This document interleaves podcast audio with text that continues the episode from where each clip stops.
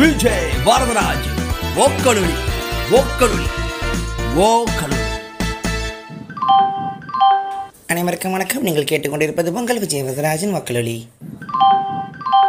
आप है तमिल पीपल का लिसनिंग है विजय वदराज वकलोली का पॉडकास्ट ये कहना है வணக்கம் நேர்களே இது உங்கள் எப்போதும் போல் விஜயவதராஜின் ஒக்கல்வெளி இதில் ஒரு இன்ட்ரோ பண்ணுறாங்க கேட்கலாம். ஸோ வந்து இந்த வாரம் வந்து எத்தனாவது பாட்காஸ்ட் ஏழாவதா ஆறாவதா? ஏதோ நம்பரு ஸோ வந்து இன்னைக்கு வந்து நம்முடன் திரு கிருஷ்ணபிரசாத் அவர்கள் இருக்கிறார். அவரோட இன்னைக்கு பாட்காஸ்ட் பேசலாம் முடிவு பண்ணிட்டேன். வணக்கம் திரு கிருஷ்ணபிரசாத் அவர்களே. வணக்கம். ஆமாம் ஏதோ ஒரு ஏதோ ஒரு குரல் ஒன்று ஏதோ தெரியாமல் ஏதோ கூப்பிட்டேன். ஏதோ தெரிய பாவமேன்னு வந்து மாதிரி பேசும் இந்த குரல் வந்து கொஞ்சம் நன்றாக பேசக்கூடிய சொல்லுங்க நீங்கள் என்ன டைரக்டர் இணை இயக்குனர். உதவி இயக்குனர். உதவி இயக்குனர் இணை இயக்குனர் வருங்கால இயக்குனர். ஒரே கேட்டகரி தான். சினிமாவை பொறுத்த வரைக்கும். ஒரே உதவி இயக்குனர் மட்டும்தான். மட்டும்தான். அசிஸ்டன்ட் டைரக்டர் மட்டும்தான். மட்டும்தான். இது மற்றதெல்லாம் சும்மா ரோல்கள் ஆமாம் ஓலுகள் ஸோ இவர் வந்து நிறைய எல்லாம் எழுதுவார். டெம்பிள் மிங்கில் எப்போலாம் வீடியோ வந்துச்சுன்னா பக்கம் பக்கமாக எழுதி எங்களை வந்து மற்ற எல்லாருக்கிட்டையுமே காண்டேத்துறது இவரோட வேலை. ஸோ மிக திறமைக்காரர் இருந்ததால் பேசி வா ஒரு பாட்காஸ்ட் பண்ணலாம் அப்படின்னு சொல்லி கிருஷ்ணாவை அழைத்துள்ளோம். இன்றைக்கி என்ன பேச போகிறோம் யாரை பற்றி பேச போகிறோம் நம்மளோட தலைவன் செல்வராகவன் பற்றி செல்வராகவன். செல்வராகவன் செல்வராகவன் செல்வராகவன் செல்வராகவன் தான் எல்லோரும் செல்வராகவன் வந்து ஒரு பழைய நமக்கே நம்ம வந்து நம்ம வந்து செல்வராகவன் கண்ணி. நிறைய பேருக்கு வந்து அவரே வந்து பழைய ஆளுங்கன்னு சொல்கிற மாதிரிலாம் இப்போ இருக்குது அவரோட அப்போ செல்வராகவனை பற்றியா இல்லை செல்வராகவனை ஒரு இந்த குறிப்பிட்ட படத்தை பற்றியா இப்போ வந்து நியூ வேவ் நியூ வேவ்னு சொல்கிறாங்க இல்லையா இந்த கலைஞர் டிவியில் நாளே இயக்குனர் வந்ததுக்கப்புறம் கார்த்திக் சுப்ராஜ் நலன் குமார் சாமி ஆமாம் இவங்கலாம் ஒரு நியூ வேவ்னு சொல்கிறாங்க அதுக்கு முன்னாடி ஒரு நியூ வேவ் வந்தது வந்து சிங்கிளாக வந்தது வந்து வெற்றிமாறன். வெற்றிமாறன். பொல்லாதவன் வச்சு வந்தார். ஆமாம் அதுக்கு முன்னாடியே சிங்கிளாக வந்தவர் வந்து செல்வராகவன். நம்மளோட தலைவர் செல்வராகவன் மட்டும் நைன்டி ஸ்கிட்ஸோட தமிழ் சினிமா நைன்டி ஸ்கிட்ஸோட நியூ வேவ் வந்து இயக்குனர் வந்து செல்வராகவன். செல்வராகவன் மட்டுமே. ஸோ அவரை பற்றி தான் பார்க்க போகிறோம் ஸோ வந்து நியூ இயரோட ஆரம்பம் ம் அப்புறம் என்னாச்சு? அதுக்கப்புறம் என்னாச்சு? ஸோ உங்களுக்கு நான் கேட்குறேன் உங்களுக்கு வந்து ஏன் வந்து காதல் கொண்டு ரொம்ப பிடிச்ச படம்? காதல் கொண்டேன். காதல் கொண்டேன் காதல் கொண்டேன். முதல்ல வந்து துளுதுலுமி படம் தான் பழக்கம். நான் டென்த்தோ லெவன்த்தோ படிக்கும்போது துளுதுலுமி வந்துச்சு. அது மேட்ரு படம் அப்படின்னு சொல்லிட்டு தான் போய் பார்த்தோம். அது மேட்ரு படமாக தான் இருந்துச்சு. எங்களுக்கு அது இருக்கிற பெட்டிஷன்லாம் பார்த்துட்டு என்ஜாய் பண்ணிட்டு கைடிச்சிட்டு போயாச்சு. படம் நல்ல ஹிட்டு செகண்ட் படம் வந்து ஒரு மாதிரி அந்த கலாய்க்கிற மோட்லேயே தான் போகிறோம் தனுஷ் எல்லாம் கிண்டல் பண்ணுறோம் இந்தியன் இந்தியன் ப்ரூஸ்லி தனுஷ் எல்லாம் சொல்லி தேட்டரில் கவுண்டர்லாம் கொடுத்து ஆ ஊன்னு கத்திக்கிட்டு இருக்கானுங்க. சரி இதுவும் அடல் காமெடி தான் பார்க்க போகிறோம் அப்படின்னு சொல்லிட்டு ஆனால் துளுதலைமை வந்து ஏதோ ஒன்று மாற்றுச்சுன்னு மட்டும் தெரியுது. எங்களுக்கு அதை சொல்ல தெரில அந்த ஏஜுக்கு ஏதோ புதுசாக இருக்குது யாருன்னு தெரில ஹீரோ யாருன்னு என்னன்னு தெரியல. ராஜா தான் பண்ணாருன்னு நான் நம்பவே இல்லை. திடீர்னு காலையில் கொண்டுட்டு போனால் பிடிச்சின்னு வரும்னு சொல்லிட்டு வெயிட் பண்ணிருக்கிறோம். மொதல் ஒரு அஞ்சு நிமிஷம் போது போது போது ஒரு பத்தாவது நிமிஷம் வந்து இல்லை வேற ஒரு படம் நான் வேற ஒரு ஆள். கஸ்தூர் ராஜா பின்னாடி ஒரு உருவம் ஒன்று வந்து இது இயக்கிக்கிட்டு இருக்கு. அப்படின்னு சொல்லி கொஞ்சம் கொஞ்சமாக தெரிஞ்சு அந்த படம் அன்னைக்கு நான் போகலை அப்படின்னா இன்றைக்கி நான் பிஇ முடிச்சுட்டு நல்ல ஒரு வேலையில் நிம்மதியாக வாழ்ந்து செத்துட்டு இருப்பேன் இந்த கர்வம் பிடிச்ச சினிமா தொழிலுக்கு வந்திருக்க மாட்டேன். என்னை கிடைச்ச சினிமா பக்கு வந்து அந்த ஷோ முடித்த உடனே ஆனால் டேரக்டர் தான் ஆகணும் அப்படின்னு அந்த ஷோ ஞாபகம் இருக்குது திருச்சியில் ப்ளஸ் ஒன் படிக்கும்போது காதல் கொண்டே போய் பார்த்துட்டு வந்தது. என்ன மாதிரி நிறைய டேரக்டர்களை கேட்கும்போது அந்த படம் போனதை வந்து முக்கியமான இதுவாக சொல்லுவாங்க. என் வயசில் இருக்க இயக்குனர்கள்லாம் ஆக ஆசைப்பட்டவங்களுக்குலாம் அவங்களுக்கும் இருந்திருக்கும்னு நினைக்கிறேன். எனக்கும் காதல் கொண்டேன் தான். காதல் கொண்டேன் என்ன காரணம்? எனக்கு வந்து செல்வ ஒரு இயக்குனர் வந்து முதல்ல கனெக்ட் ஆகணும். கனெக்ட் ஆகுறது ரொம்ப கஷ்டம். அப்படி லைஃப்பில் ஃபஸ்ட்டு ஃபஸ்ட்டு கனெக்ட் ஆன இயக்குனர் வந்து செல்வராகவன் தான். ஆமாம் அதுக்கு முன்னாடி ஹீரோஸோட கனெக்ட் ஆகி அது கனெக்ட்னா என்ன? இப்போ புரியல. கனெக்ஷன்னா என்ன? இப்போ எல்லா படமும் தான் நமக்கு பிடிக்குது. சிரிக்கிறோம் கை தட்டுறோம். கனெக்ஷன்னா எப்படி சொல்லுவீங்க? எனக்கு புரியல. பொழுதுபோக்காக பார்க்குறத தாண்டி லவ் பண்ணி பார்க்குற வயசு வரும் சினிமாவில் ஆமாம் அப்படி லவ் பண்ணி பார்த்த படத்தில் ஃபஸ்ட்டு படம் வந்து காதல் கொண்டேன் தான். அதாவது அடடா ஏய், இது எனக்கும் ஆயிருக்கு அப்படின்னு வந்து நான் ஃபீல் பண்ணேன். அடடா ஆமாம்ல ஏன்னா அது வரைக்கும் எனக்கு வந்து நான் படிக்கும் போதெல்லாம் யார் ஹீரோவாக இருப்பாங்க ராம்கி இருப்பார் அருண் பாண்டியன் அப்புறம் ஜெயராம் இவங்கெல்லாம் ஹீரோவாக இருப்பாங்க. கிராமத்தில் கதை நடக்கும். கிளைமேக்ஸில் ஆனந்தராஜ் வந்து ரேப் பண்ணுவார் ஹீரோ போய் காப்பாற்றுவார் பஞ்சாயத்தில் முடியும். இப்படியே தான் லூப்லேயே போயிட்டுருக்கும் ஏதாவது ஒரு படம் ஒரு மாமா மகன் அந்த மாமா இந்த மாமா நீ தான் என் அன்பேன்னு வந்துக்கிட்டே இருக்கும். திடீர்னு டமால்னு ஒரு வேற ஒரு வேர்ல்டு ஒரு ஆள் ஒருத்தன் வந்து இல்லை நீ பாரு அப்படின்னு பார்த்துட்டு அந்த எந்த கதையிலுமே ஒரு கனெக்ஷனும் இருக்காது நம்மளால ரிலேட்டும் பண்ணிக்க முடியாது. அதெல்லாம் எந்த ஊரில் நடக்குதுன்னு பார்த்துக்கிட்டு இருப்போம். நீங்கள் வந்து ராம்கி அப்படின்னு சொல்லிட்டு ஒரு பேரலல் யூனிவர்ஸ் தமிழ் சினிமா இருக்கீங்க. அதை போய் தனியாக ஒரு பாட்காஸ்ட் ஒன்று பேசலாம். வந்து. ரஜினி கமல் விஜயகாந்த் சத்யராஜ் சத்யராஜ். கவுண்டமணி செந்தில் இந்த யூனிவர்ஸ்ல இருக்க தமிழ் சினிமா சரிம்மா சரிம்மா அவங்களுக்கு இந்த யூனிவர்ஸ் வந்து பெரிய ஒரு வித்தியாசமான யூனிவர்ஸ் மாதிரி அவெஞ்சர்ஸ்க்கு ஒரு டிசி மாதிரி. ஆமா. டிசி கூட இல்லை ஒரு ஆலன் மூர் மாதிரி சொல்லலாம் எடுத்துக்கலாம். ஸோ காதல் கொண்டேன் வந்து தனுஷுங்கிற ஒரு மிகப்பெரிய ஒரு ஆக்டரை இன்ட்ரடியூஸ் பண்ணுச்சு. அதாவது உடல் அமைப்பு எதுவும் பெருசாக இல்லாமல் அழகாக இல்லாமல் சராசரி பையனாக இருக்கிறவனும் ஒரு ஹீரோவை வச்சா நீ பார்த்து நீ அழுவ ரிலேட் பண்ணிப்ப அப்படிங்கிறத முத முறை நான் ஃபீல் பண்ணுறேன் ஆமாம் இல்லை இந்த பையன் அடல் காமெடி பண்ண பையன் இல்லை நடிப்பான் போல. அப்படின்னு அந்த ஒரு இடம் வந்து எனக்கு அரண்டுச்சு அதுக்கு அப்புறம் தான் குமுதம் புக்கில் வருது காதல் கொண்டேன் பட்டி இயக்கியவர் தான் துளுதொலைமை படத்தையும் அப்பாவோட பெயரில் இயக்கினாராம் அப்படின்னு நான் பசங்க நான் சொல்லலை நான் சொல்லலை கஸ்தூராஜா பண்ண வாய்ப்பே இல்லை. காதல் ஜாதி பண்ணவர் இந்த படத்திற்கு வாய்ப்பே இல்லை சொன்ன மாதிரியே ஆச்சு அந்த பேரை போடுறாங்க. ஒரு ஆள் இந்த புல்தரையில் உட்காந்துட்டு கண்ணாடி கூலிங் கிளாஸ் போட்டு சொல்லுறாங்க ஃபோட்டோ முத முறை பார்க்குறேன். ஸோ அங்கேருந்து ஆரம்பிக்குது. ஏன் காதல் கொண்டேனை பற்றி நம்ம ஒரு பாட்காஸ்டாகவே பேசணும்? காதல் அதான் அவ்வளோ பெரிய படம் வேண்டாம் மற்ற எவ்வளோ படம் வந்துருக்குன்னா அது காதல் கொண்டனையான நொட்டிக்கிறீங்க அப்படிங்கிற மாதிரி அது காதல் கொண்டனுக்கு அப்புறம் தான் வந்து படத்தோட இயக்குனர்களை வந்து நான் பார்க்க ஆரம்பிச்சேன். ம், ஆஷரா ஆட்டர். ஆமா. ஆட்டரா ஆத்தரோ ஒரு தனிப்பட்ட ஒரு இய- இயக்குனரோட பார்வையில் வரக்கூடிய படங்கள். காதல் கொண்டனுக்கு முன்னாடியே வந்து அஹ், ப- படமா வந்து செல்வராகவனை ரசிக்கிறதுக்கு முன்னாடியே நான் செல்வராகவன்னா யாருன்னே தெரியாம ஒரு போஸ்டரை பார்த்து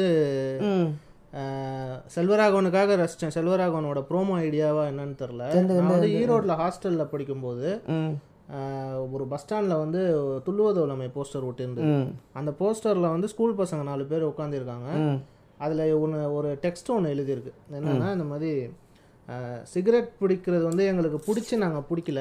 அது எப்படி டேஸ்ட் பண்ணுவோம் அப்படி அது அதோட ஆ, சிகரெட்டோட டேஸ்ட் என்னவா இருக்குங்கிறத தெரிஞ்சுக்கிறதுக்காக பெரிய பிரச்சனையாச்சு அந்த போஸ்டர்லாம் ஆமாம் ஞாபகம் இருக்கு ஞாபகம் இருக்கு. ஸோ வந்து டீனேஜ் பசங்களுக்கான ஒரு அந்த அந்த அந்த டைமில் வந்து நான் நைன்த்தோ டென்த்தோ படிச்சுட்டு இருந்தேன். அதாவது அந்த காலத்து படம் கூட அம்மா அப்பா பாயிண்ட் ஆஃப் வியூ இருந்தால் போகும். பசங்களுக்கு ஒரு வாய்ஸுங்கிறதே இருக்காது. நான் தான் சொல்கிறேன் உனக்கு ஒன்றும் தெரியாதுடா. இல்லைப்பா எங்களுக்கும் தெரியும் அப்படிங்கிற ஒரு வாய்ஸ் வந்து அந்த போஸ்டரில் இருந்திருக்கலாம். அதுதான் ஃபஸ்ட்டு நினைக்கிறேன் அந்த மாதிரி ஒரு அவேர்னஸே நமக்கு வந்து. கான்ஷியஸாக வந்து ஒரு டேபுவை உடைச்ச ஒரு விஷயம் வந்து அந்த போஸ்டர் தான் நிறையவே நிறையவே. சிகரெட் மேலே இருந்த ஒரு டேபு வந்து அந்த போஸ்டர் பார்க்கும்போது நம்மள நம்ம நினைக்கிறத ஒருத்தன் பேசுகிறானே இதெல்லாம் எனக்கு அந்த டைமில் தோணல. பட் போஸ்டரில் இருக்கு நம்ம நினைக்கிறது. அப்படின்னு சொல்லிட்டு அதை நான் பார்த்துட்டு அப்படியே விட்டேன். ஓகே அது ஒரு துள்ளுவதோலமேனு ஒரு படம் அப்படியே நான் விட்டேன். அந்த படத்தை கூட அதுக்கப்புறம் நான் பார்க்கல. அதுக்கப்புறம் காதல் கொண்டெல்லாம் பார்த்து முடிச்சதுக்கு அப்புறம் தான் வந்து யார் வந்து அப்போதான் எனக்கு வந்து ஒரு படம் பார்த்து முடிச்சதுக்கு முடிச்சதுக்கு அப்புறம் இது வந்து ஹீரோனாலேயோ இல்லை ஹீரோயின்னாலேயோ இல்லை வந்து வேற எந்த ரீசன்ஸ்னாலேயோ வந்து இந்த படம் நம்மளுக்கு பிடிக்கல. இது ஹீரோ ஹீரோயின் கதை மியூசிக்கு எல்லாமே சேர்த்து ஒருத்தன் அதை வந்து செய்கிறான் ஆமா. Mise en scene. ஆமா. Mise en scene. Mise en scene என்றால் என்ன என்ற கேள்விகளுக்கு தெளிவான பதில் இதுதான். அது செஞ்சிருக்கவனா தான் நம்ம வந்து அதனால தான் இந்த படம் நம்மளுக்கு பிடிக்குதுங்கிறது வந்து ஃபர்ஸ்ட் ஃபர்ஸ்ட் அப்போ தான் நான் ரியலைஸ் பண்ணுறேன் காதல் கொண்டேல தான் செல்வராகவன் ஃபுல்லாக இறங்குது. அந்த ஜூஸை வந்து ஃபர்ஸ்டே கொடுத்துருவேனான் துள்ளுதல் மேலே அங்கங்கங்க காட்டியிருக்கோம். ஆமா. எனக்கு தெரிஞ்ச அவரே ஒரு இன்டர்வியூவில் கூட இந்த விஜயகுமார் வந்து கிளைமேக்ஸில் துள்ளுதல் பேசுறது கூட நான் வந்து தியேட்டருக்காக தான் வச்சேன். தியேட்டரில் விற்கிறதுக்காக தான் வச்சேன். ஏன்னா அவனும் ஒருத்தன் வந்து இந்த அறிவுரை சொல்லாமல் ஒரு படத்தை விட்டா ரிலீஸ் பண்ணி விட்டுருக்க மாட்டாங்க. பிரச்சனை செல்வராகவனுக்கு வந்து செவன்ஜி வரைக்குமே இருந்தது. செவன் ஜி வரைக்கும் ஆமாம் என்ன பிரச்சனைனா செல்வராகவன் நினைக்கிற ஹீரோ பார்த்தீங்கன்னா தனுஷ் கேரக்டர் தான். ஆனா படங்கள்ல வந்து தனுஷ் வந்து ஒரு சப்போர்ட்டிங் கேரக்டராவோ இல்ல ஒரு ஆண்டகனிஸ்ட் கேரக்டராவோ வருவார். ஆனா அதுதான் செல்வராகவன். செல்வராகவன் எடுத்துக்கிட்டாலும் மெயின் ரோல் பாத்தீங்கன்னா ஷெரினும் ஆமாம் அதுக்கப்புறம் அந்த வெள்ளையா இருக்க பையனும் தான். பையன் ஒருத்தன் ஆமாம் பார்க்கலாம். செகண்ட் ஹீரோவை ஹீரோவா வச்சுக்கிட்டு ஊரை ஏமாத்தி இன்னைக்கு ஒரு ஹாலிவுட் வரைக்கும் போறது காரணம் எங்க அண்ணன் செல்வராங்கள மட்டும் தான் முடியும். காதல் கொண்டேன்லயும் அந்த ஆதி கேரக்டர் தான் வந்து வழக்கமான தமிழ் சினிமா அவர் வம்புக்குனே ஒரு ஒருத்தனை போடுவாரு. அவன் இவனை தான் ஹீரோன் மாதிரி ஒரு சுமார் கொஞ்சம் போட்டினா எப்படி யாரு இன்னொ- இன்னொரு தம்பி தான் செகண்ட் ஹீரோ அவன் பக்கம் தான் அவன் கண்ணு போய் அவனு காதல் கொண்டேன்ல வந்து டைரக்டர் டைட்டில் போடும்போது ஒரு டைலாக் ஒன்று வரும். எந்த உலகத்துக்குள்ள நான் போகக்கூடாதுன்னு நினைச்சனோ அந்த உலகத்துக்குள்ள நான் ஆமா வந்துட்டேன் ஆமா ஆமா ஆமா ஆமா. அந்த கட்டணத்தை கேட்டு துறப்பானே. அது வந்து செல்வராகவன் வந்து ஒரு குறியீடு லெவல்ல சொல்லணும்னு பார்த்தா செல்வராகவன் தான் நினைக்கிற சினிமா இல்லாம இன்னொரு சினிமா எடுக்கிறதுக்கு வந்து அந்த ஆளுக்கு வந்து நிர்பந்திக்கப்படும் போது ஆதி மாதிரி கேரக்டர்ஸை வச்சு அவர் வந்து வழக்கமான தமிழ் சினிமா ரொமான்டிக் ஹீரோஸை ஸ்பூஃப் பண்ணி எடுக்கிற சீன்ஸ் மாதிரியே இருக்கும். காதல் கொண்டேன் ரொமான்ஸ் சீன்ஸும் சரி. ஆமா. அதுக்கப்புறம் துள்ளுவதுலமை ரொமான்ஸ் சீன்ஸும் சரி. ஆமா அது கிளாப் வாங்கிடுமே தவிர அதுக்கு பின்னாடி ஒரு விஷயம் ஒன்று இருக்குன்னு அப்போ நமக்கு தெரியல. ஆமாம் அது உண்மைதான். இப்போ வந்து இந்த ஹீரோஸ் வந்து இந்த பெண்களை வந்து அப்ஜெக்டிஃபை பண்ணி எடுக்கிற தமிழ் சினிமாவில் வந்து அதே மாதிரி ஆதி வந்து சோனியா அகர்வாலை நான் கிஸ் பண்றேன்னு சொல்லிட்டு ஒரு பெட்டு கட்டுவான். அதே மாதிரி போய் கிஸ் பண்ணிடுவான். அது வரைக்கும் அது வழக்கமான தமிழ் சினிமா அதுக்கப்புறம் அது எங்க செல்வராகவனோட தமிழ் சினிமாவா மாறும்னா சோனியா அகர்வால் பத்தி பேசிட்டு இருக்கோம். நான் கிஸ் இப்ப இப்ப வேற எங்க நான் கிஸ் அடிக்கணும்னு சொல்லி நான் அடிச்சு பெட்ட ஜெயிக்கிறேன் நான் பேசிட்டு இருக்கும்போது சோனியா அகர்வால் வந்து கன்னத்திலே பலார்னு அரைஞ்சிட்டு. வச்சுட்டு போவா. இதுதான் செல்வராகவனோட ஹீரோயின் அதில் இன்னொன்று தமிழ் சினிமாவில் காலேஜை காட்டுறது ஒன்று இருக்கும். டுவெண்ட்டி ஃபோர் வருஷம் பயலுங்க. அந்த நோட்டை கையில் சுற்றிக்கிட்டு டீச்சர்லாம் கூட அடிப்பாங்க ரவுடிங்களாம் வருவாங்க. சீரை சேரை கிண்டல் பண்ணி டிஆர் ஒன்று ஆரம்பிச்சார்.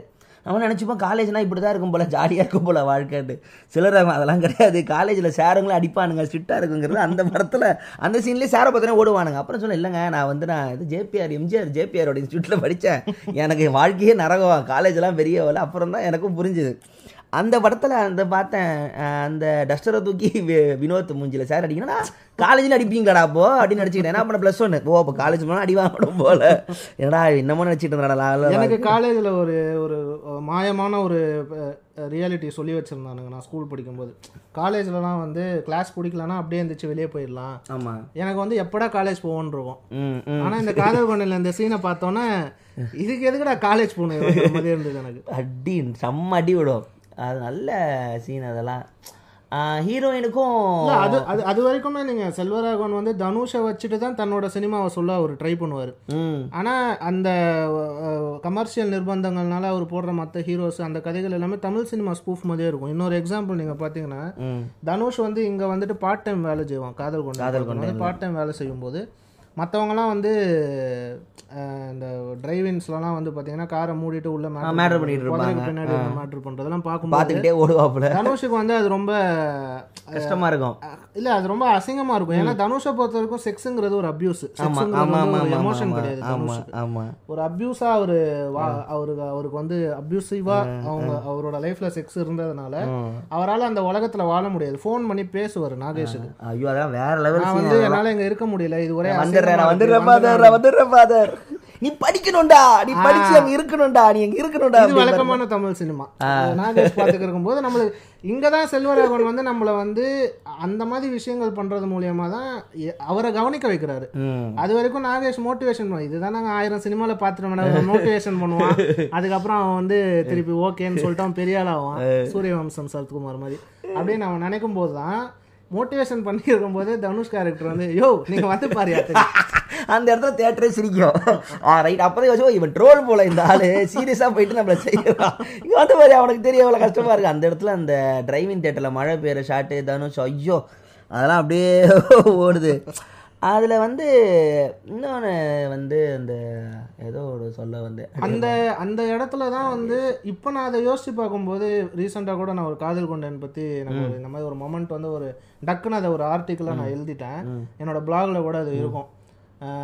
பிளாக் பேரே சொன்னீங்கன்னா ஒரு ப்ரொமோஷன் பண்ணு. இப்போதைக்கு இன் பிராண்ட் ப்ரொமோஷன் வருது போகுது பிளாக் பேரே எனக்கு டக்குன்னு ஞாபகம் வரல. என்ன ஏதோ ஒரு பேர் வச்சேன். இதுங்களெல்லாம் வச்சு நான் பாட்காஸ்ட் கூட்டியாடி இதுங்களும் விளம்பரம் செய்யாம நானும் செய்யாம கஷ்டம். அவர் பொறுமையா சொல்லுவாப்புல.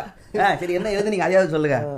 நான் எழுதுனது கூட என்னன்னா இந்த மாதிரி தனுஷோட கேரக்டரை வந்து பெருசா எவனுமே புரிஞ்சு பேசுனதோ எழுதுனதோ கிடையாது. கிடையாது. இல்ல இல்ல இல்ல. அந்த ஆதங்கம் எனக்கு இருந்ததுனால தான் அந்த ஆர்டிக்கிளை நான் எழுதி முடிச்சேன்.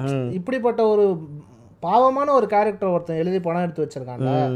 அதை வந்து ஏன்டா எவனுமே பேசல அப்படின்னு சொல்லிட்டு எனக்கு இப்பயுமே எனக்கு வந்து பயங்கர கோபம்.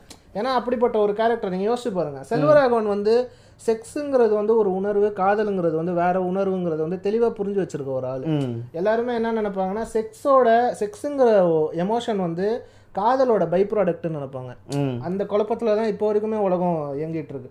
அது பை ப்ராடக்ட்லாம் கிடையாது. செக்ஸுங்கிறது தனி உணர்வு. காதலுங்கிறது தனி உணர்வு. ஏன்னா அவனுக்கு அது ஃப்ளாஷ்பேக்லேயே அது ஒரு பெரிய ஷாக் ஆயிடுது அவனுக்கு. என்னடா நம்மளை இதுக்கு தான் வச்சிருந்துருக்கானுங்களான்னு மாதிரி அந்த அபியூஸ்ல வந்து அவன் வெறுத்துடுறான். அவனுக்கு காதலும் கிடைக்கல காமமும் அவனுக்கு வாந்திருக்கிற மாதிரி ஆயிருச்சு. ஆமா. அந்த கான்ஃப்ளிக்ட்டை தான் போட்டு அவனை போட்டு உழட்டும். ஆமா. இதை நான் பெருசா ஏமாந்தது நான் நினைச்சேன். சரி இந்த படம் செகண்ட் ஹாஃப்ல வந்து இவன் ஃபீல் பண்ணி அந்த பொண்ணை லவ் பண்ணி இந்த- விக்ரமன் படம் மாதிரி சேருவானுங்க போல. மின்னலை படம் மாதிரி ஆதி கூட சேரானா வினோத் கூட சேரானா வரும் போல நான் பாட்டு நினைச்சுக்கிட்டு இருக்கேன். இவன் தான் அழுவான் லவ் பண்ணி மாத்துவா போலன்னு. தக்காளி அவன் லவ் கடத்திட்டு போவாங்கிற ஸ்கெட்ச் எனக்கு தெரியவே இல்லை. அந்த இன்டர்வல் பிளாக்ல தனுஷ் அந்த ஆடும் போதெல்லாம் தேட்டரே கத்துது. நான் நினைச்சேன் உமாலா வேற லெவல் ஏதோ எழுதியிருக்கலாம் சைக்கோ பை அப்போ நீ தான் வில்லனடா வினோத் நான் யோசிக்கிறேன் ஹீரோ மாதிரி காட்டுற பசங்க வில்லனா காட்ட மாட்டாங்களே அப்படின்னு யோசிக்கிறேன். ஓ ரைட்டு அப்போ இதுக்கு பேர் தான் சினிமா தமிழ் சினிமா அப்படின்னு சொல்லிட்டு என் மூளை அப்போ தான் பிரெயின் வாஷ் ஆச்சு. அது ஒரு செம டிஸ்ட் அந்த இடம். ஆமா. மின்னலே படத்துல ரீமாசனுக்கு வந்து மாதவன் மேலே வர லவ் காதல் படத்தில் வந்து அஹ், அப்பாஸுக்கு வந்துருக்கும் ஏன்னா அவன் வந்து கிளா அவ ரொம்ப கிளியரா லாஜிக்கா இருப்பா அந்த பொண்ணு. நான் ஆதி லவ் பண்றேன்றவா. நம்ம ஊர்ல தான் ஹீரோயின்லாம் மனசு மாறிடுவாங்க. ஆனா உண்மையில ஒரு பொண்ணு எவனா லவ் பண்ணதோ அவனை தான் லவ் பண்ண போகுது இதுல திவ்யா தெளிவா இருப்பா. நான் ஆதியை தான் லவ் பண்றேன் நீ ஏன்டா அவளை குழம்பிக்கிற? அவ ஏன் தெளிவா இருக்கானா அவளுக்கு எல்லா விதமான எமோஷன்ஸும் அவ லைஃப்ல அவ ப்ராப்பரா நடந்திருக்கு கரெக்ட் அவளுக்கு வந்து ஒரு அப்பா பாசம் கிடைச்சிருக்கு ஒரு அம்மா பாசம் கிடைச்சிருக்கு தம்பி பாசம் கிடைச்சிருக்கு. ஃப்ரெண்ட்ஸ்லயே வந்து பாய் ஃப்ரெண்ட்ஸு பாய் அந்த கேங்கே அப்படிதான் இருப்பாங்க. இவன் சாப்பாடு சாப்பிடும் போது சுத்தி அந்த மூஞ்சி சுளிக்கும் போதே இவனுக்கு அதுவே ஒரு பெரிய விஷயம். அவனுக்கு அது சாப்பாடு. அவனுக்கு அது மூஞ்சி சுளிக்கிறாங்கிற ஃபீலே அவனுக்கு இருக்காது. இவனுக்கு வந்து எதுவுமே கிடைக்கல இவன் கிடைக்கல. இவன் வந்து வாழ்க்கையில வந்து முதல் முதல்ல பிடிச்ச விஷயமே வந்து இவனுக்கு அனாத ஆசிரமத்துல வர பேண்ட் அந்த பேண்ட்டை பிடிச்சி வச்சுக்கிட்டு இந்த பேண்ட் தான் எனக்கு ரொம்ப பிடிச்ச விஷயம் அப்படின்ட்டு அவன் இருப்பான். ஒரு பேண்ட் தான் அவனுக்கு அன்பு கொடுக்கும். அன்பு. அன்பு ஒண்ணு அனாதலடா ஒரு பேண்ட் கூட ஒரு அன்பாக மாறலாம் என்று கிசுந்தாது கூறுகிறார். அந்த பேண்ட்டையும் ஒருத்தன் வந்து அடிச்சு சண்டை போட்டு வாங்குவான். ஸோ வந்து பேண்ட்டுக்காக அடிச்சுக்கிற ஒரு கேரக்டர் கிட்ட வந்து திவ்யா மாதிரி ஒரு கேரக்டர் கிடைக்கும்போது அவன் வந்து அது எவ்வளோ தூரம் அதை பொசசிவாக நினைப்பான். ஆனா எனக்கு ஒரு கேள்வி ஒன்று இருக்கு. இப்படி ஒருத்தனோட ஹார்ட்டை வந்து ஒரு பொண்ணு தொடும்போது ஏன் முதல்ல செக்ஸில் விழுவுறான் ஏன்னா இவரே அப்படிதான் எழுதியிருப்பாரு. அவன் கடைசியில் அடுவது முன்னாடி வரைக்கும் அவங்க ரெண்டு பேரும் இதில் லிப்ட் லிப்பு தொட்டா அவனுக்கு வந்து கோவம் வரும். அந்த தேவதைய கண்டேன் பாட்டில் அவனோட க்ளீவேஜை பார்த்துட்டு தலையை திருப்பிப்பான் தனுஷ். அந்த ஷாட் இன்ன வரைக்கும் யோசிப்பேன் ஏன் அந்த ஷாட்டை வச்சா? ஏன் வச்சான் அவன் லவ் பண்ணுறானா இல்லை மூட் ஆகுறானா? அவனுக்கு மூட் ஆகணும் அவனுக்கு அது மேலே அவர்ஷன் இருக்கணும்ல? அவர்ஷனுங்கிறப்ப அப்போ கூட ஃப்ளாஷ்பேக் வராது. இல்ல நம்ம அது வந்து அது வந்து தியேட்டருக்காக வச்சதுன்னு தோணுதா? இல்ல அடல் காமெடி பண்ண டேரக்டர் நீ இந்த படத்துல அந்த மாதிரி காட்டுன்னு வச்சதா? இப்போ நான் ஒரு முட்டு கொடுக்குறேன் சூப்பர் நம்ம சிவிலைஸ்டு சொசைட்டில வாழ்றதுனால நம்மளுக்கு வந்து இந்த செக்ஸையும் லவ்வையும் பிரிச்சு பார்க்க காதல்னா பியூரா தான் இருக்கணுங்கிற ஒரு புத்தி இருக்குன்றீங்க. கேர்ள் ஃப்ரெண்ட்ஸ் கேர்ள் ஃப்ரெண்ட்ஸ் மேல வர அன்பு வந்து லவ்வா இருக்கணும்னு அவசியம் தள்ளி கிடையாது. நின்னுக்கிட்டே ஃப்ரெண்ட்ஷிப்பா கூட இருக்கலாம். இருக்கலாம். அப்படிங்கிற அந்த சிவிலைசேஷன்லாம் நம்ம சென்ஸ்லாம் நம்ம கிட்ட இருக்கும். ஆஹ், ஆனா தனுஷ் மாதிரி ஒரு ஜோன்ல இருந்து வந்தவங்களுக்கு வந்து எல்லாத்தையும் கன்ஃபியூஸ் பண்ணி அந்த பார்டர் தெரியல. அவன் மேல தப்பும் கிடையாது. அவன் வந்து அவனுக்கு வந்து ஒரு ஒரு நம்ம சைட் அடிக்கிறது சைட் அடிக்கிறதோட நிறுத்திப்போம். அதுக்கு மேல அந்த பொண்ணை இல்லை அந்த பொண்ணோட விருப்பம் இல்லாம அந்த பொண்ணை வந்து நம்ம முறைச்சு பார்க்கறதோ தப்பு. அந்த அளவுக்கு நம்ம அவனுக்கு தப்புனே முதல்ல அவனுக்கு தெரியல. அப்ப அப்படி இருக்கும்போது நம்மளுக்கு வந்து ஒரு க்ளீவேஜை பார்க்கும்போது அஹ், இன்னொருத்தன் வந்து கிஸ் அடிக்கும்போது அது வந்து அவனை டிஸ்டர்ப் ஆகுதுங்கிறத தான் அவர் வந்து பதிவு செஞ்சிருப்பாரு. எப்படி முட்டு? அதெல்லாம் நல்லா தானே இருக்கு அந்த மியூசிக் வரும்போது அந்த அதுக்கு காட்சிகளை நீங்கள் பார்க்கலாம். காப்பிரைட் காரணமாக நானே வாசித்து விட்டுகிறேன். ஆமா. ஏன் வந்து நான் வந்து தனுஷுக்கு ரொம்ப ஒரு பாவக்கட் பாவப்பட்ட கேரக்டர் அவனுக்கு வந்து வக்காலத்து வாங்க வேண்டிய அவசியம் ஏன் இருக்குன்னு நான் நினைக்கிறேன் அப்படின்னா. அவனோட இன்டென்ஷனை தான் நான் பார்க்குறேன். அவனோட இன்டென்ஷன் வந்து முழுக்க முழுக்க அவன் திவ்யா மேல வச்சிருக்க அன்பு தான். எனக்கு கோவமே பயப்பட நல்லா படிக்கிறியடா. ஃபார்முலா ரெண்டு செகண்ட்ல போட நான் ஏன் படிச்சுட்டு வேலைக்கு போடா. ஏன் வினோத்தை பின்னாடி போறேன்னு கோவப்படுறேன். அவனுக்கு அது பிடிக்கல. அது யோசிக்க எப்படி ஒரு ஜீனியஸ்க்கு தான் பிரெயின் மேல ஒரு இது இல்லாம ஒரு காதல் பின்னாடி போலான்னு யோசிக்கிறேன். ஆனா அங்கதான் லவ்ங்கிறது ஒண்ணு வேலை செய்யுதுல்ல? அது யோசிக்கல நல்லா திறமைன்னு ஒன்று இருக்கும் பேஷன்னு ஒன்று இருக்கும். இப்போ உங்களை வந்து டைரக்ஷன் பண்ணலாமே விஜய் வரதராஜ் நீ தான் நல்ல டேரக்டர் அதுதானே வந்து உன்னோட இது. எதுக்கு டெம்பிள் மங்கிஸ்ல வீடியோ போட்டுட்டு இருக்கேன்னு கேட்பாங்க. கேட்பாங்க. உங்களுக்கு அது பரவாயில்ல. என்ன வந்து நீ டைரக்ஷன் பண்ணலாமே கேபி எதுக்கு நீ வந்து எழுதிட்டு எழுதிக்கிட்டு இருக்க அப்படின்னு கேட்பாங்க. நம்மளுக்கு வந்து அதுதான் பிடிச்சிருக்கு. ஆமா டைரக்ஷன் பண்ணலாம். தான் டைரக்ஷன் மேல நம்மளுக்கு கான்ஃபிடன்ஸ் இருக்கு. அது வரும்போது நம்ம பண்ணிக்கலாம் அப்படிங்கிற இதெல்லாம் நம்ம இருந்தாலுமே பிடிக்கிறத நம்ம விடுறதா கிடையாது. இப்போ அதே மாதிரி தான் வந்து நாகேஷ் வந்து சொல்லுவார் உனக்கு வந்து நீ வே அவனுக்கு ஸ்காலர்ஷிப் கிடைக்கும். ஆமா. அவன் பேண்ட்டுக்கு அடிச்சிட்டு இருக்கும்போது டேய் நீ பேண்ட்டுக்கு அடிச்சுக்கிற ஆள் கிடையாதுடா. உனக்கு ஸ்காலர்ஷிப் கிடைச்சிருக்கு எவனுக்குமே கிடைக்காத ஸ்காலர்ஷிப் அங்க போய் படிக்கக்கூடிய தகுதி உள்ள ஒரு ஆள்ரா போவாது. இது. அப்படின்ட்டு நாகேஷ் சொல்லும். அதுக்கப்புறம் காலேஜும் வந்ததுக்கு அப்புறம் காலேஜ்லயும் அவன் தான் வந்து டாப்பர். மற்றதுக்கெல்லாம் புரியாத ஒரு சம்மு வந்து இது போர்டில் போய் போட்டுட்டு வந்துரும். ஹீரோயிசம் காமிக்கும். ஸோ அந்த மாதிரியான ஒரு ஆள். ஆனால் அவனுக்கு அது பிடிக்காது. திவ்யா வந்து அவனுக்கு கோட்லாம் வாங்கி கொடுத்து ட்ரெஸ்லாம் வாங்கி கொடுத்து நீ ஸ்பீச் பண்ணி போடு அதை பற்றி அருமையான சீன் அது. சொல்லும்போது இவனுக்கு வந்து அது வந்து பிடிக்காது. இவனுக்கு திவ்யாவை தான் பிடிக்கும். அவனுக்கு தான் டேலண்டா இருக்கிறதுக்கான தேவையே இல்லை. நான் அறிவாளியா வர்றதுக்கு இந்த ஊருக்குள்ள வரல. அன்பை தேடி வந்தேன். அப்படி. ஏன்னா அவனுக்கு அவனோட அவனோட டேலண்ட்டுக்கு கிடைக்கிற அங்கீகாரத்தை விட அவனுக்கு எது அந்த நேரத்துல முக்கியமா இருக்குன்னா. திவ்யாவோட அன்பு. திவ்யாவோட அன்பு. அவனுக்கு அன்பே இல்ல. அது ஒரு பிரைமரி சர்வைவல் ஃபேக்டர் இல்லையா. உங்களுக்கு வந்து நீ உலகமே அங்கீகாரம் கொடுத்தாலும் கொடுத்தாலும் உங்களோட பொண்டாட்டி கிட்ட இருந்து உங்களுக்கு அன்பு கிடைக்கல அதோட அவமானம் வேற எதுவும் இல்லை. அதுதான் விஷயம். இதில் இன்னொன்று இதில் நார்மலாக இந்த செகண்ட் ஹீரோ கேரக்டர்லாம் எழுதும்போது இப்போ இந்த படத்தில் தனுஷ் செகண்ட் ஹீரோ மாதிரி இருக்கலாம் நான் தான் ஃபஸ்ட் ஹீரோ ரொம்ப தனுஷ் படம் பேர் பார்த்து தான் உள்ளே போனோம் காதல் கொண்டேனில். நார்மலாக செகண்ட் ஹீரோ பயங்கர லேகாக எழுதுவானுங்க. இதில் வந்து ஆதி கேரக்டர் வந்து நல்லாவே எழுதியிருக்கும் செல்வா. அவனுக்கு மேலேயும் தப்பு இருக்காது. அவனும் அந்த பொண்ணை டீப்பாக தான் லவ் பண்ணுவான். ஃபஸ்ட்டு அயோக்கியப்பெல்லாம் இருந்தால் உண்மையிலே மாறுவான். ஆனால் இந்த கேஸ்டிங்கில் ஒரு மொக்க பையனை போடுறதுனால நமக்கு அவன் மேலே ஒரு கனெக்ஷனே வர நமக்கு தெரிஞ்சிடும் எப்படியும் அடி வாங்க போகிறான் தனுஷ் கிட்ட தான் இருப்போம்.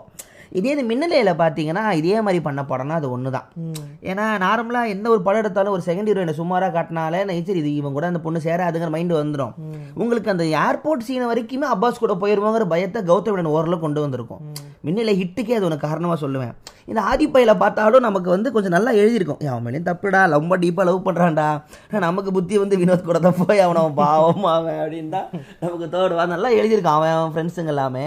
அந்த ரைட்டிங் வந்து செல்வா கிட்ட ஃபர்ஸ்ட் டைம் பார்க்குறேன் ஒரு படத்துல ஒரு எல்லா கேரக்டர் இருந்தாலும் எல்லாரும் இருந்தா தாண்டா அது படம் ஹீரோக்கு நான் எழுதல அப்படிங்கிற ஒரு அந்த அக்கறை வந்து ஆதி கேட்டிருக்கு. அந்த கடைசி வரைக்கும் ஆதியை பார்க்க பாவமா தான் இருக்கும்.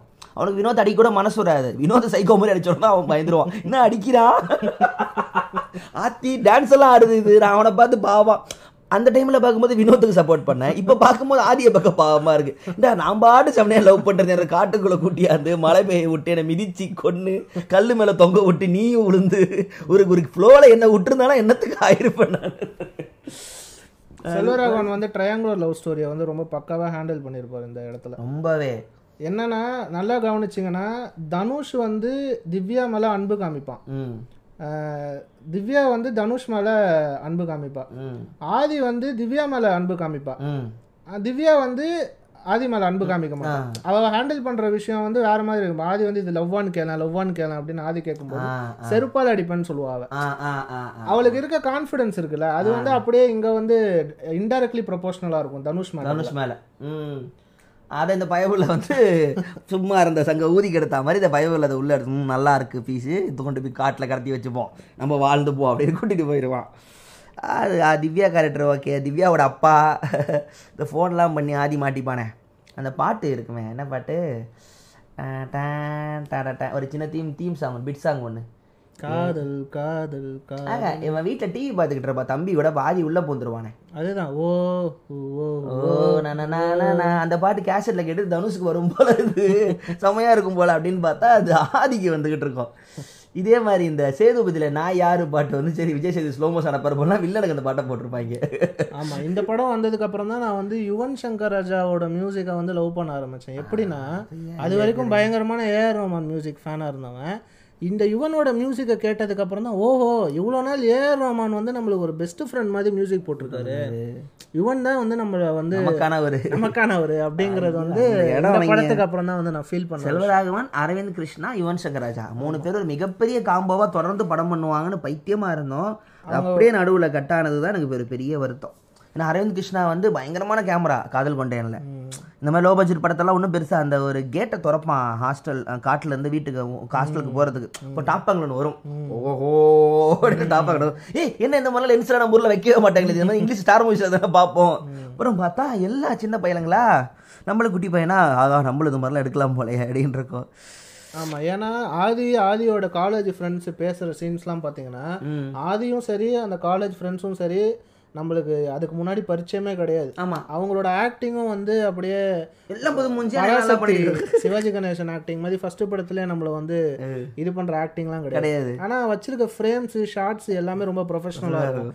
ட- செல்வராகவனோட டைலாக்ஸ் வந்து ரொம்ப நல்லா இருக்கும் அந்த டைலாகும் எல்லாமே வந்து ட்ரால் மாதிரியே இருக்கும். அந்த பொண்ணை பார்த்து செம்ம ஸ்ட்ரக்சர் அப்படின்ட்டு சோனாகரோட பார்த்து சொல்லும்போது அவ அவ வேற ஜாதி நம்ம வேற ஜாதியுமா என்ன வேற ஜாதி அப்படின்னு கேட்கும்போது என்னடா ஜாதி பத்தி பேசுறாங்க அப்படின்ட்டு பண்ணும்போது ஏழை பணக்கார ஜாதியை பத்தி பேசுறாங்க ஆ. அந்த டைலாக் நல்லா இருக்கும் கேமரா ஷாட் நல்லா இருக்கும் ஆனா இவங்க நடிப்புலாம் பார்த்தா அவங்க நடிக்கிறாங்களா பேசுறாங்களான்னு என்ன நம்ம கிட்ட இருக்கோ அதை வச்சு எடுத்துடலாம் மாப்பிள்ள அப்படின்னு இறங்கின மாதிரி தான் செல்வராகவன் கிட்ட அது இருக்குமே. யாரா இருந்தாலும் நடிக்க வச்சிருவேன் அப்படின்னு சொல்லி சவஞ்சி ரவி கிருஷ்ணாவை நடிக்க வச்சாச்சு. இந்த பசங்கள்லாம் என்ன?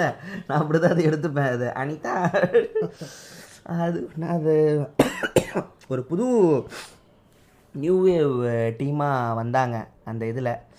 அப்புறம் வேற அந்த படத்தில் வந்து அவர் கேரக்டர்ஸையும் பயங்கரமா பேலன்ஸ் பண்ணுவார். அதாவது யாரையுமே வந்து தூக்கி நிறுத்திட்டு எல்லாருமே வந்து நீங்க தான் எங்க பாகுபலின்லாம் சொல்ல மாட்டாங்க. அவன் வந்து சம்மு போடுவான். சம்மு போட்டு முடிச்சோன்னா ஒரு ஹீரோயிசம் முடிஞ்சிரும். முடிஞ்சிரும். எல்லாம் வந்து அந்த போர்டை பார்ப்பாங்க. சோனியா அகர்வால் மட்டும்தான் விழுந்திருப்பா. அந்த ஹீரோயிசம்க்கு. கரெக்ட் கரெக்ட் ஆமா அடுத்த வேலையை பார்த்து அவங்களுக்கு இது பெரிய ஷாக்காக தெரியாது. சார் வாயை பிளந்துருவான் அவன் எப்படி போட்டான்னு. அதை விட்டு அடுத்த அடுத்த வந்து சோனியா கரெக்ட் மற்ற ஊரா இருந்தா எல்லாரும் மாப்பிள்ள நீ வேற லெவல் மாப்பிள்ள அப்படின்னு சொல்லி தூக்கிட்டு சோனியா அகர்வாலோட ஃப்ரெண்ட்ஸ் கேரக்டர்ஸ்லாம் வந்து அவனை திட்டுறது அவங்ககிட்ட போய் டவுட்டு கேட்க வேணாம்னு சொல்றதெல்லாம் வந்து எனக்கு பெரிய உடைப்பு. என்னன்னா நம்ம நேரிலே நடந்திருக்கு. நமக்கு நடந்த விஷயத்த சொல்றானே காமிச்சது அப்பா. வந்து நம்மளுக்கு அடுத்து என்ன தோணும்னா அடுத்த சீனே எல்லாரும் போய் தனுஷ் கிட்ட விழுந்துருவாங்க காலில் விழுந்து எனக்கு சொல்லுங்க அப்படிம்பாங்க. அப்படின்னு தான் நம்ம நினைப்போம். அங்க வந்து அவன் திருப்பியும் உடைக்கிறான். மற்ற கேரக்டர்ஸ்லாம் வச்சு அவன் வந்து ஸ்மெல்லே இல்லை. அவன் அவன் ஸ்மெல்லே வந்து எனக்கு பிடிக்கல அப்படின்னு சொல்லிட்டு மற்ற கேரக்டர்ஸ்லாம் போயிடும் சோனியா அகர்வால் மட்டும்தான் தனுஷ் கிட்ட போகும். முதல் முதல்ல அதாவது நம்ம வந்து ஆதி சீன்ஸ்லாம் கவனிக்கவே மாட்டோம். எப்படா தனுஷ் வருவாங்கிற மாதிரியே தான் முதல் முதல்ல தனுஷ் வந்து அசிங்கம் இங்க இருக்க முடியலங்கிற அவஸ்தைப்பட்டுட்டு இருக்கும்போது லஞ்சில் வந்து. அங்க உட்காந்து எல்லாம் அவமானப்படுத்துவாங்க. படுத்தும் போது இவ தான் முதல் முதல்ல வந்து ஷேர் பண்ணலாமான்னு கேட்பா. அந்த ஒரு முக்கியமான ஒரு. மொமெண்ட் இன்னொரு ஏன் நான் செல்வராகவன் நியூ வேவ்னு நான் சொல்றேன் அப்படின்னா அது வரைக்கும் சீன் சீனா யோசிச்சுட்டு இருந்த தமிழ் சினிமா எப்படி சீன் பிடிக்கலாம் எப்படி சீன் பிடிக்கலாம் யோசிச்சு தனித்தனியா இருக்கும் படத்துல. இதுக்கு சிரிப்பா மொமெண்ட் வைப்பான். இந்த ஆள் தான் வந்து மொமெண்ட்ஸ் ம- அதாவது அவன் வந்து அந்த காட்டுல இருந்து வெளியில வரும்போது அந்த கேட் ஓபன் ஆகும்போது ஒரு பிஜிஎம் ஒன்று வரும் அந்த பிஜிஎம்ல இருந்து அவன் வெளியே வரும்போது அது ஒரு மொமெண்ட் அதுக்கப்புறம் அவன் உள்ள வரும்போது அவன் அந்த அவன் போய் டெஸ்க்ல உட்கா பெஞ்சில் உட்கார்ற வரைக்கும் எல்லாருமே அவனை அவ ஒரு பார்ப்பாங்க. டின் டின் ஓ அங்க. அது ஒரு மொமெண்ட் ட்ரம் அதுக்கப்புறம் வந்து இவன் வந்து சாப்பாடு சாப்பாடு சீனு ஆமா. எல்லா சீன்ஸுமே வந்து வித்தியாசமா இருக்கும். வித்தியாசமா இருக்கிறது ஏதோ ஒண்ணு பண்ணிருக்கான்னு தெரியுது. என்ன பண்ணிருக்கான்னு அந்த வயசுல சொல்ல தெரியல. சொல்ல தெரியல. அவ வந்து ஷேர் பண்ணிக்கலாமான்னு கேட்கும்போது அது ஒரு மொமெண்ட் அதுக்கப்புறம் நம்ம இதோ சொல்லிடலாம். இந்த இதையும் நீங்க கவனிச்சிருக்க மாட்டீங்க. அவன் வந்து வருவான். அவன் வந்து ஒரு ஆட்டோ இடிச்சிருவான். ஆட்டோக்காரன் வெளியே வந்து ஆமா அசிங்க அசிங்கமா திட்டுவான். திட்டுவான். அது அது வரைக்கும் நம்ம தமிழ் சினிமால ஆமா. அவன் பேசுற அந்த ஸ்லாங் டொக்கு போட்டான்பா. வா டொக்கு போட்டான்னு சொல்லிட்டான். அதெல்லாம் வந்து அந்த வந்து தனுஷ் திருப்பி அடிப்பாங்கிறதா சீனாவே இருக்கும். நம்ம நார்மல் படத்துல. என்னடா ஹீரோ அடி வாங்குறாங்கிறத ஃபர்ஸ்ட் டைம் பாக்குறோம் ஓ நீ அடிக்க மாட்டியா போ. இருறா இருறா இன்டர்வலுக்கு மேல அடிய மட்டும் பாடுறா. பாஸ்கெட் பால் கிரவுண்ட்ல வச்சு அடிக்கிறான். அடிக்கிறது. ஐயோ. அது ஒன்று அது இன்னொன்று நம்ம இவ்வளோ வருஷம் கழிச்சு இப்போ பாட்காஸ்ட் பேசுறதுமே அந்த படம் வந்த டைமில் அந்த படத்தை எப்படி ஏற்றுக்கிறதுன்னு மீடியா ப்ரெஸ்ஸுக்குமே தெரில ம். ஆடியன்ஸ் ஆனால் நமக்கு வந்து தூக்கி வச்சு கொண்டாடணும் பேச தெரில எனக்கு தெரிஞ்ச எந்த பேப்பர்லையோ புக்லேயோ அந்த படத்தை பாராட்டி நான் பார்த்ததே இல்லை. என்ன எழுதுவாங்கன்னா செக்ஸ் இருக்கு செக்ஸ் இருக்கு செக்ஸ் இருக்கு. மார்பகம் காட்டுறாங்க லிப்கிஸை காட்டுறாங்கன்னு தான் ஓடிச்ச தவிர செல்வராகவனை வந்து ஒரு சீரியஸான ரைட்டராக பார்க்கக்கூடிய நிலைமை அந்த டைமில் சுத்தமாக இல்லை. நான் அடிச்சு சொல்லுவேன். நான் இப்போ எல்லாத்தையும் ஃபாலோ பண்ண என்னதான் சொல்கிறாங்க படத்தை பற்றினா நம்ம மனசில் நமக்கு சொல்ல தெரியாத மேட்டர்லாம் இப்போ இவ்வளோ டீப்பாக கேமரா எப்படி இருந்துச்சு மியூசிக் எவ்வளோ இருந்துச்சுன்னு யாரையுமே அது ஆத்மார்த்தமாக அவங்கள பாராட்டினதா எனக்கு தெரியல.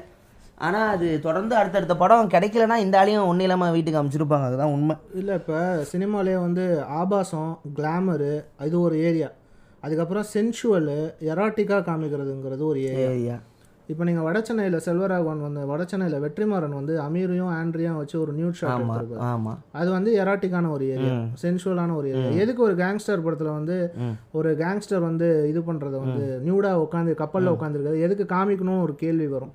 இதே மாதிரி ஒரு ஸ்பார்டான்ஸோட கதையில் வந்து ராஜாவும் அந்த ராணியும் மேட்ரு பண்ணுற சீன் ஒரு அஞ்சு நிமிஷத்துக்கு போகும் ஹை ஸ்பீடில் ஆமாம் ஸோ அப்போ அதெல்லாம் எதுக்கு வைக்கிறாங்க அப்படின்னா ஹாலிவுட்லாம் கிளியராக அது ஒரு ஃபீல் அவங்க வைக்கிறாங்கன்னு சொல்லும்போது அதே தமிழ் ஆடியன்ஸ் தமிழ் சினிமாவில் அதை பார்க்கும்போது ஷாக் ஆகுறாங்க. ரொம்பவே.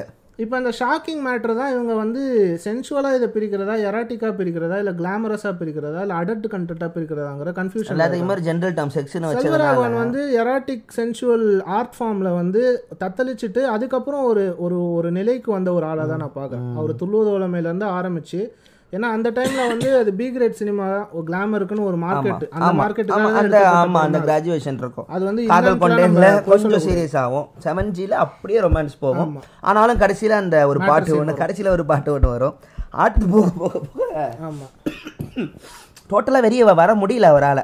அவரும் அதை ஜாலியாக எடுத்துட்டாருன்னு நான் சொல்லுவேன். இல்லை இல்லை இதெல்லாம் வச்சாதான் படம் ஓடணும் தேவையில்லை. இல்லை ஏதோ ஒரு கும்பல் இதை பார்க்கறதுக்குன்னு வருவானுங்க. ரெண்டு டைலாக் எழுதி விடுவோங்கிற ஒரு ஃபன் மொமெண்ட்டாக தான் அதை நான் எடுத்துக்கிறேன் அதை. ஸோ அந்த அந்த ஒரு லைனை வச்சு இன்ஸ்பயர் ஆகி ஒரு இந்த படத்தை எடுத்த மாதிரி தான் வந்து நான் நினைக்கிறேன்.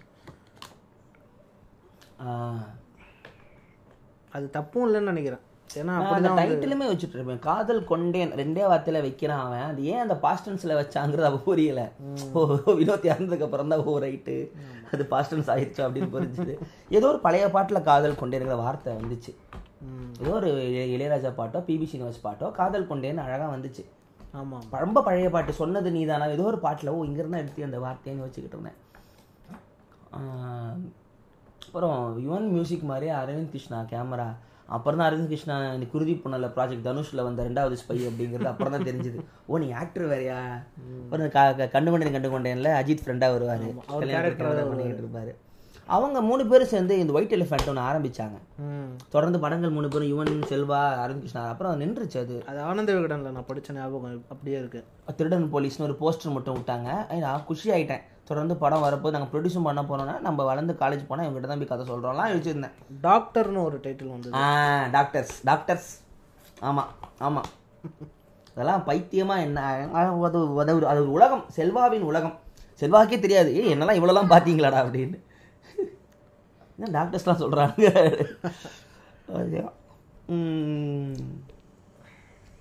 இது இப்போ வினோத்தோட அந்த சைக்காலஜி போலாம்.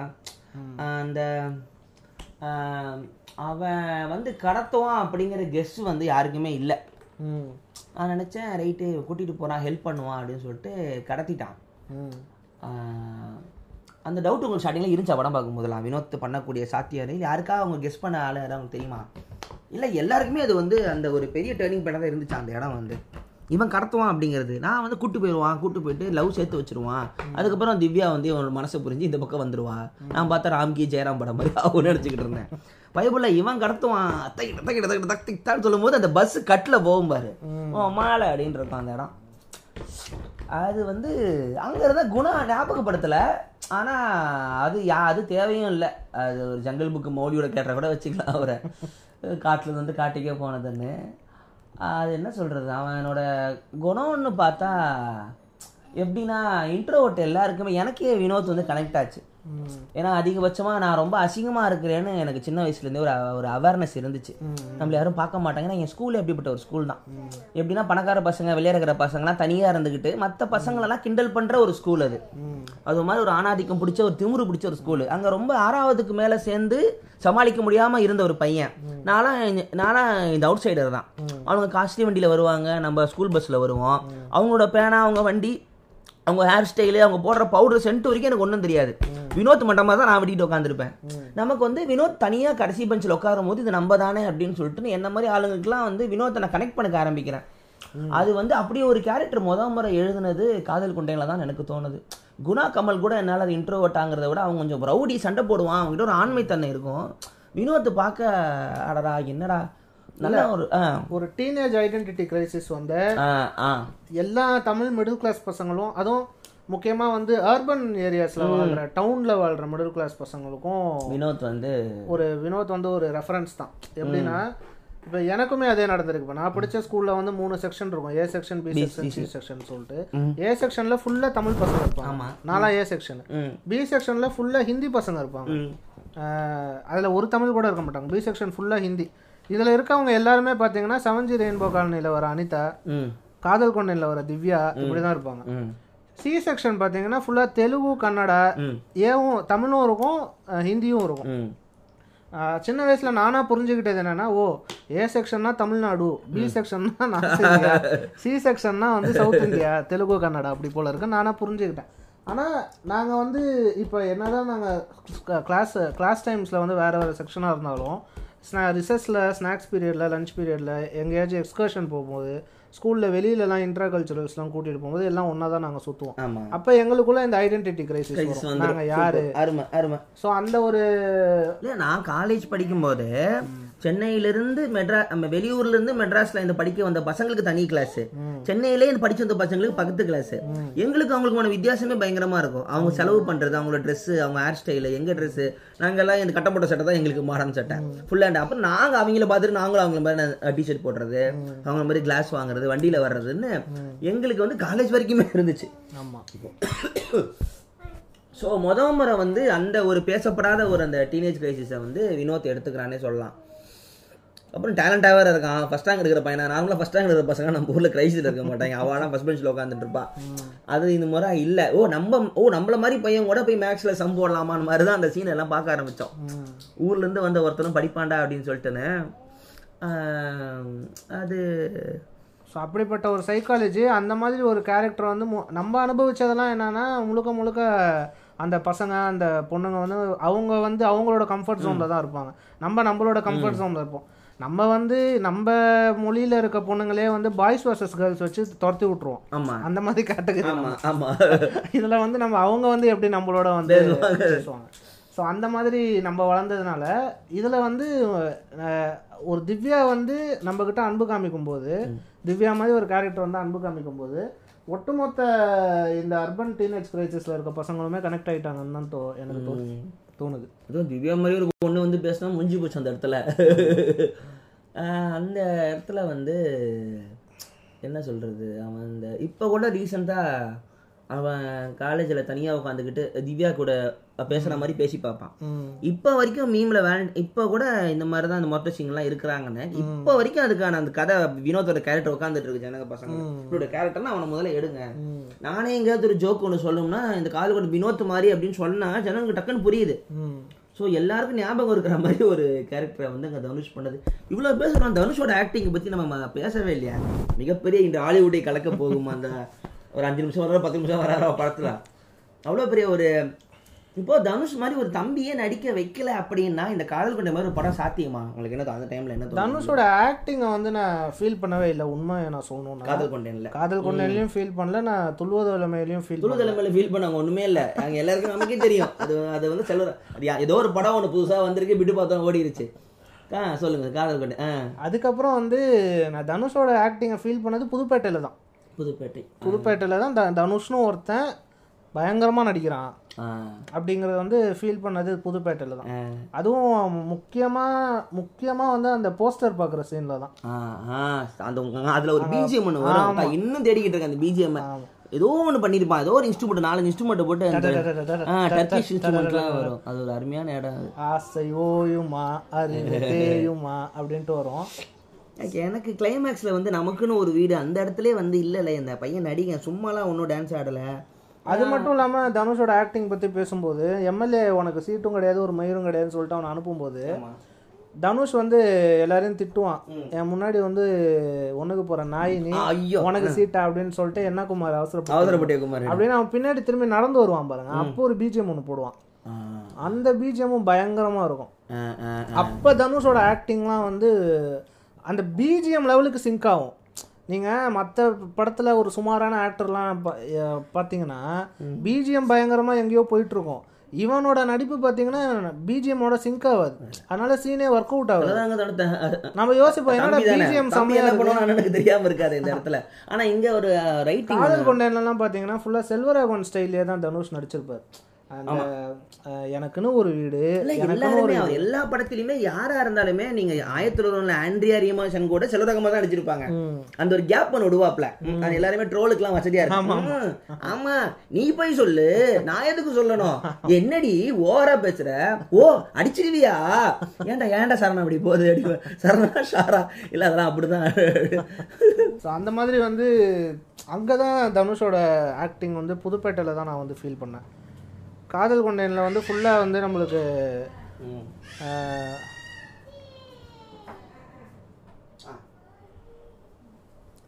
காதல் கொண்டேனில் வந்து மோனோலாக்ஸா டைலாக்ஸா எனக்கு அவர் வந்து அந்த காதல் ஸ்டேஜில் பேசுவான்ல நார்மலாக இருந்து இவ்வளவு இவ வந்து போய் பேசுன்னு சொன்னதுக்கு அப்புறம் மாறணும் அதெல்லாம் செம்ம சீனாக நான் ரசிக்கிறேன்.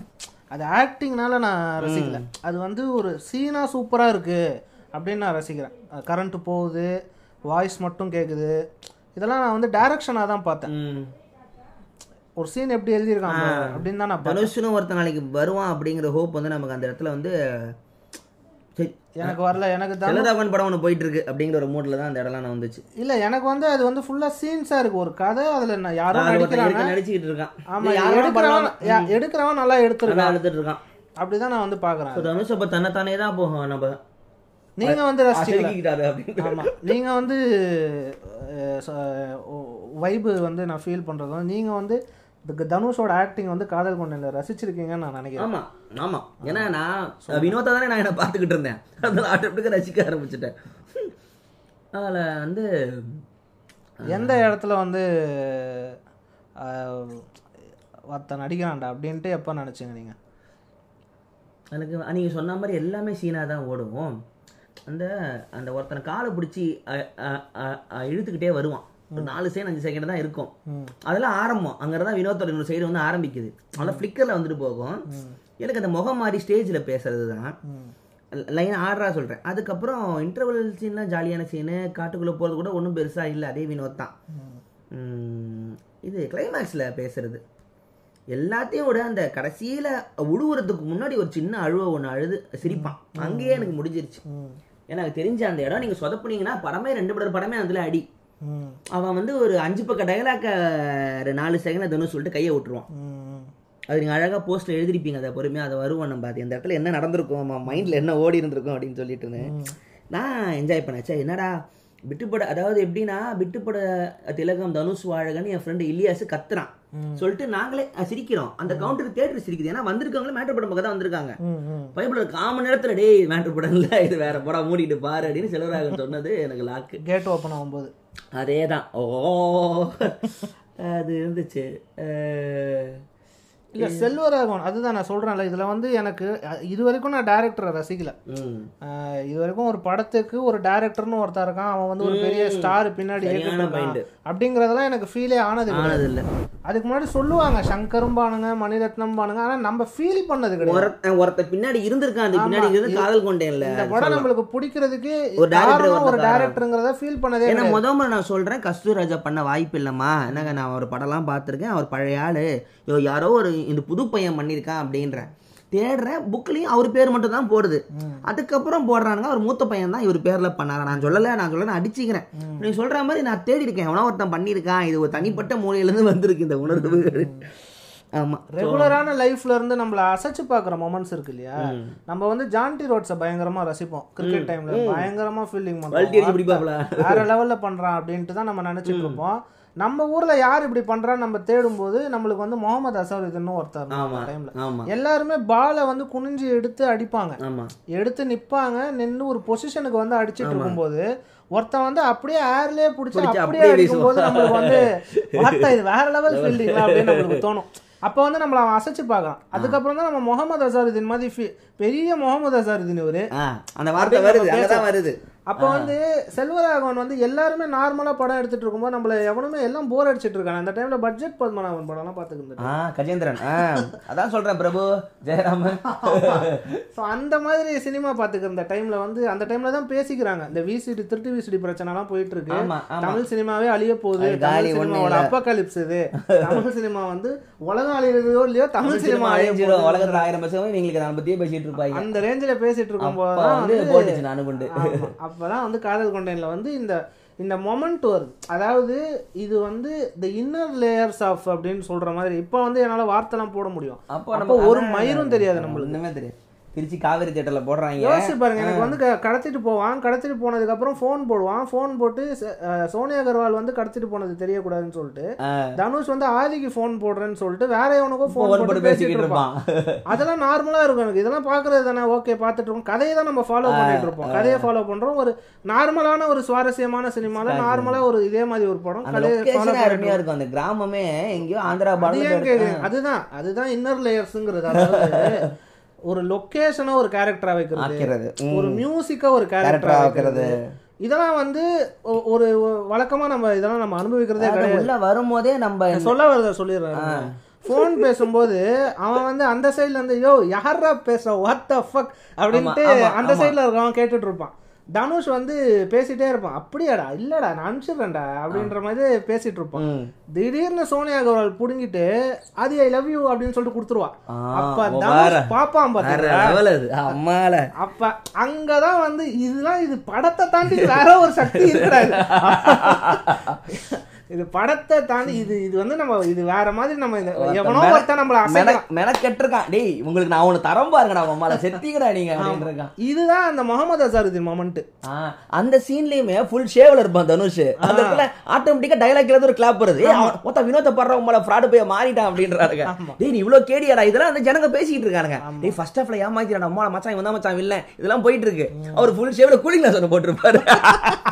போட்டுட்டு போன் பேசுவாரு. அதாவது திவ்யா நீ என்ன பார்த்து இப்பயாவது லவ் பண்ண எவ்வளவு அழகா மாறிட்ட பாரு சொல்லாம சொல்லுவான். அவன் செல்லாத செல்லாது ஆரியே லவ் யூ அந்த போன் பூத் வரைக்கும் ஞாபகம் இருக்கு. அந்த ஆங்கிள் அந்த இடம்லாம் அந்த ஊரை சூப்பரா காட்டிட்டு சோ இது வந்து இங்க தனுஷோட ஆக்டிங் நீங்க இதை நினைப்பீங்களா? இல்ல இது வேற ஏதோ விஷயம் நீங்க வேற நினைப்பீங்களா? ஏதோ ஒண்ணு வேற அந்த இருந்து- கேரக்டர் அந்த கேரக்டரை வந்து நம்மள பார்க்க வைக்கிறான் பின்னாடி இருந்து ஒருத்தன் ஆட்டுறான் ஒரு பொம்மை நாட்ட மாதிரி ஒருத்தன் பண்ணிட்டு இருக்காங்கிறதான் புரியுது. ஸோ இந்த கேரக்டர் விஷயம் வந்து முக்கியமான ஒரு இன்னர் லேயர். அதுக்கப்புறம் வந்து நீங்கள் பார்த்தீங்கன்னா வழக்கமாக வந்து எங்க ஆக்டிங்கை வாங்கியிருப்பான்னா சூப்பராக அது ஒர்க் அவுட் ஆயிருக்கும். யா இந்த படத்தில் ஒரே ஒருத்தன் செல்வராகவன் மாதிரி நடிச்சிருக்க மாட்டான். ஒரே ஒருத்தன் வந்து நடிச்சிருக்கான் அப்படின்னா யாருன்னா திவ்யாவோட அப்பன். பழைய காலத்து நடிகர் ஸ்ரீதர்னு சொல்லிட்டு. ஆமா ஸ்ரீகாந்த், ஸ்ரீகாந்த், ஸ்ரீதரா? ஸ்ரீதரோட படத்துல நடிச்ச ஸ்ரீகாந்த். அவன் சுமாரான ஆக்டர் ஆனா இந்த படத்துல வந்து வேற லெவலில் எல்லா படத்துலயுமே இதை பண்றாரு. பழைய ஆளுங்களை குட்டியாருது நாகேஷா இருக்கட்டும் மனோரமாவா இருக்கட்டும் நீங்க சொல்ல சீதரா இருக்கட்டும் ஆ, பிபி ஸ்ரீனிவாசன் செல்வராகவன் கிட்ட இது ஒரு பெரிய பிளஸ்ஸா ஒர்க் அவுட் ஆகிற விஷயம் நீங்க துள்ளுவதோ நம்ம எடுத்துக்கிட்டீங்கன்னா வழக்கமா படத்துல ஆவரேஜா நடிச்சிட்டு வர விஜயகுமார் வந்து. ஆமா. அதே மாதிரி நீங்க அந்த காலத்து அரங்கேற்ற வேலை அந்த இது என்ன படம் அது? வெண்ணிராடை இதெல்லாம் பாத்தீங்கன்னா ஸ்ரீகாந்த் வந்து ரொம்ப நார்மலா நடிக்கிற நார்மலா அது ஒரு ஞாபகமே இருக்காது ஒருத்தர் இந்த படத்துல வந்து வெறித்தனமா நடிச்சிருப்பான் அந்த ஆளு. அதே மாதிரி பார்த்திபன் பாத்தீங்கன்னா ஆயிரத்தி தொண்ணூறுல வெறித்தனமா அது நடிச்சிருப்பான். கேட்கவே வேணாம். அந்த விஷயம் வந்து பயங்கரமா செல்வராகவன்ட்ட ஒர்க் அவுட் ஆகும். Selvaraghavan combination with vintage actor actor புது ஆக்டர்ஸ்லாம் வச்சா செல்வராகவன் மாதிரி நடிப்பாங்க. என்ஜிகே பார்த்தீங்கன்னா சூர்யா சாய் பல்லவி. அது வந்து செல்வராகவன் மாதிரி ஆ. ஏங்க நீங்க உங்களை மாதிரி நடிங்க எதுக்குங்க செல்வராகவனை இமிடேஷன் பண்றீங்கங்கிற மாதிரி நம்மளுக்கு இருக்கும். இவங்க செவன் ஜில வந்து சோனியா அவரோட அம்மா சீதாம்மா. டூயட் சீதாம்மா. ஐயோ அந்த அம்மா அந்த அம்மா ஆ செவன் ஜினோட நான் சொல்ல மாட்டேன் வச்சுட்டு செவன் ஜினோட போவாங்க. எனக்கு ஞாபகம் வருது. அது வரைக்கும் செவன் ஜி வேற மாதிரி போயிட்டு இருந்த ஒரு படம். டோட்டலா அந்த கேரக்டர்ஸ் அந்த உலகம் எல்லா உலகத்தையும் செல்வராகவன் யூனிவர்ஸ்ல இருந்த படத்தை. ஒரு தமிழ் தமிழ்நாடு யூனிவர்ஸுக்கு வந்து ரியாலிட்டிக்கு கொண்டு வர சீன் வந்து மனோரமா சீன் தான்.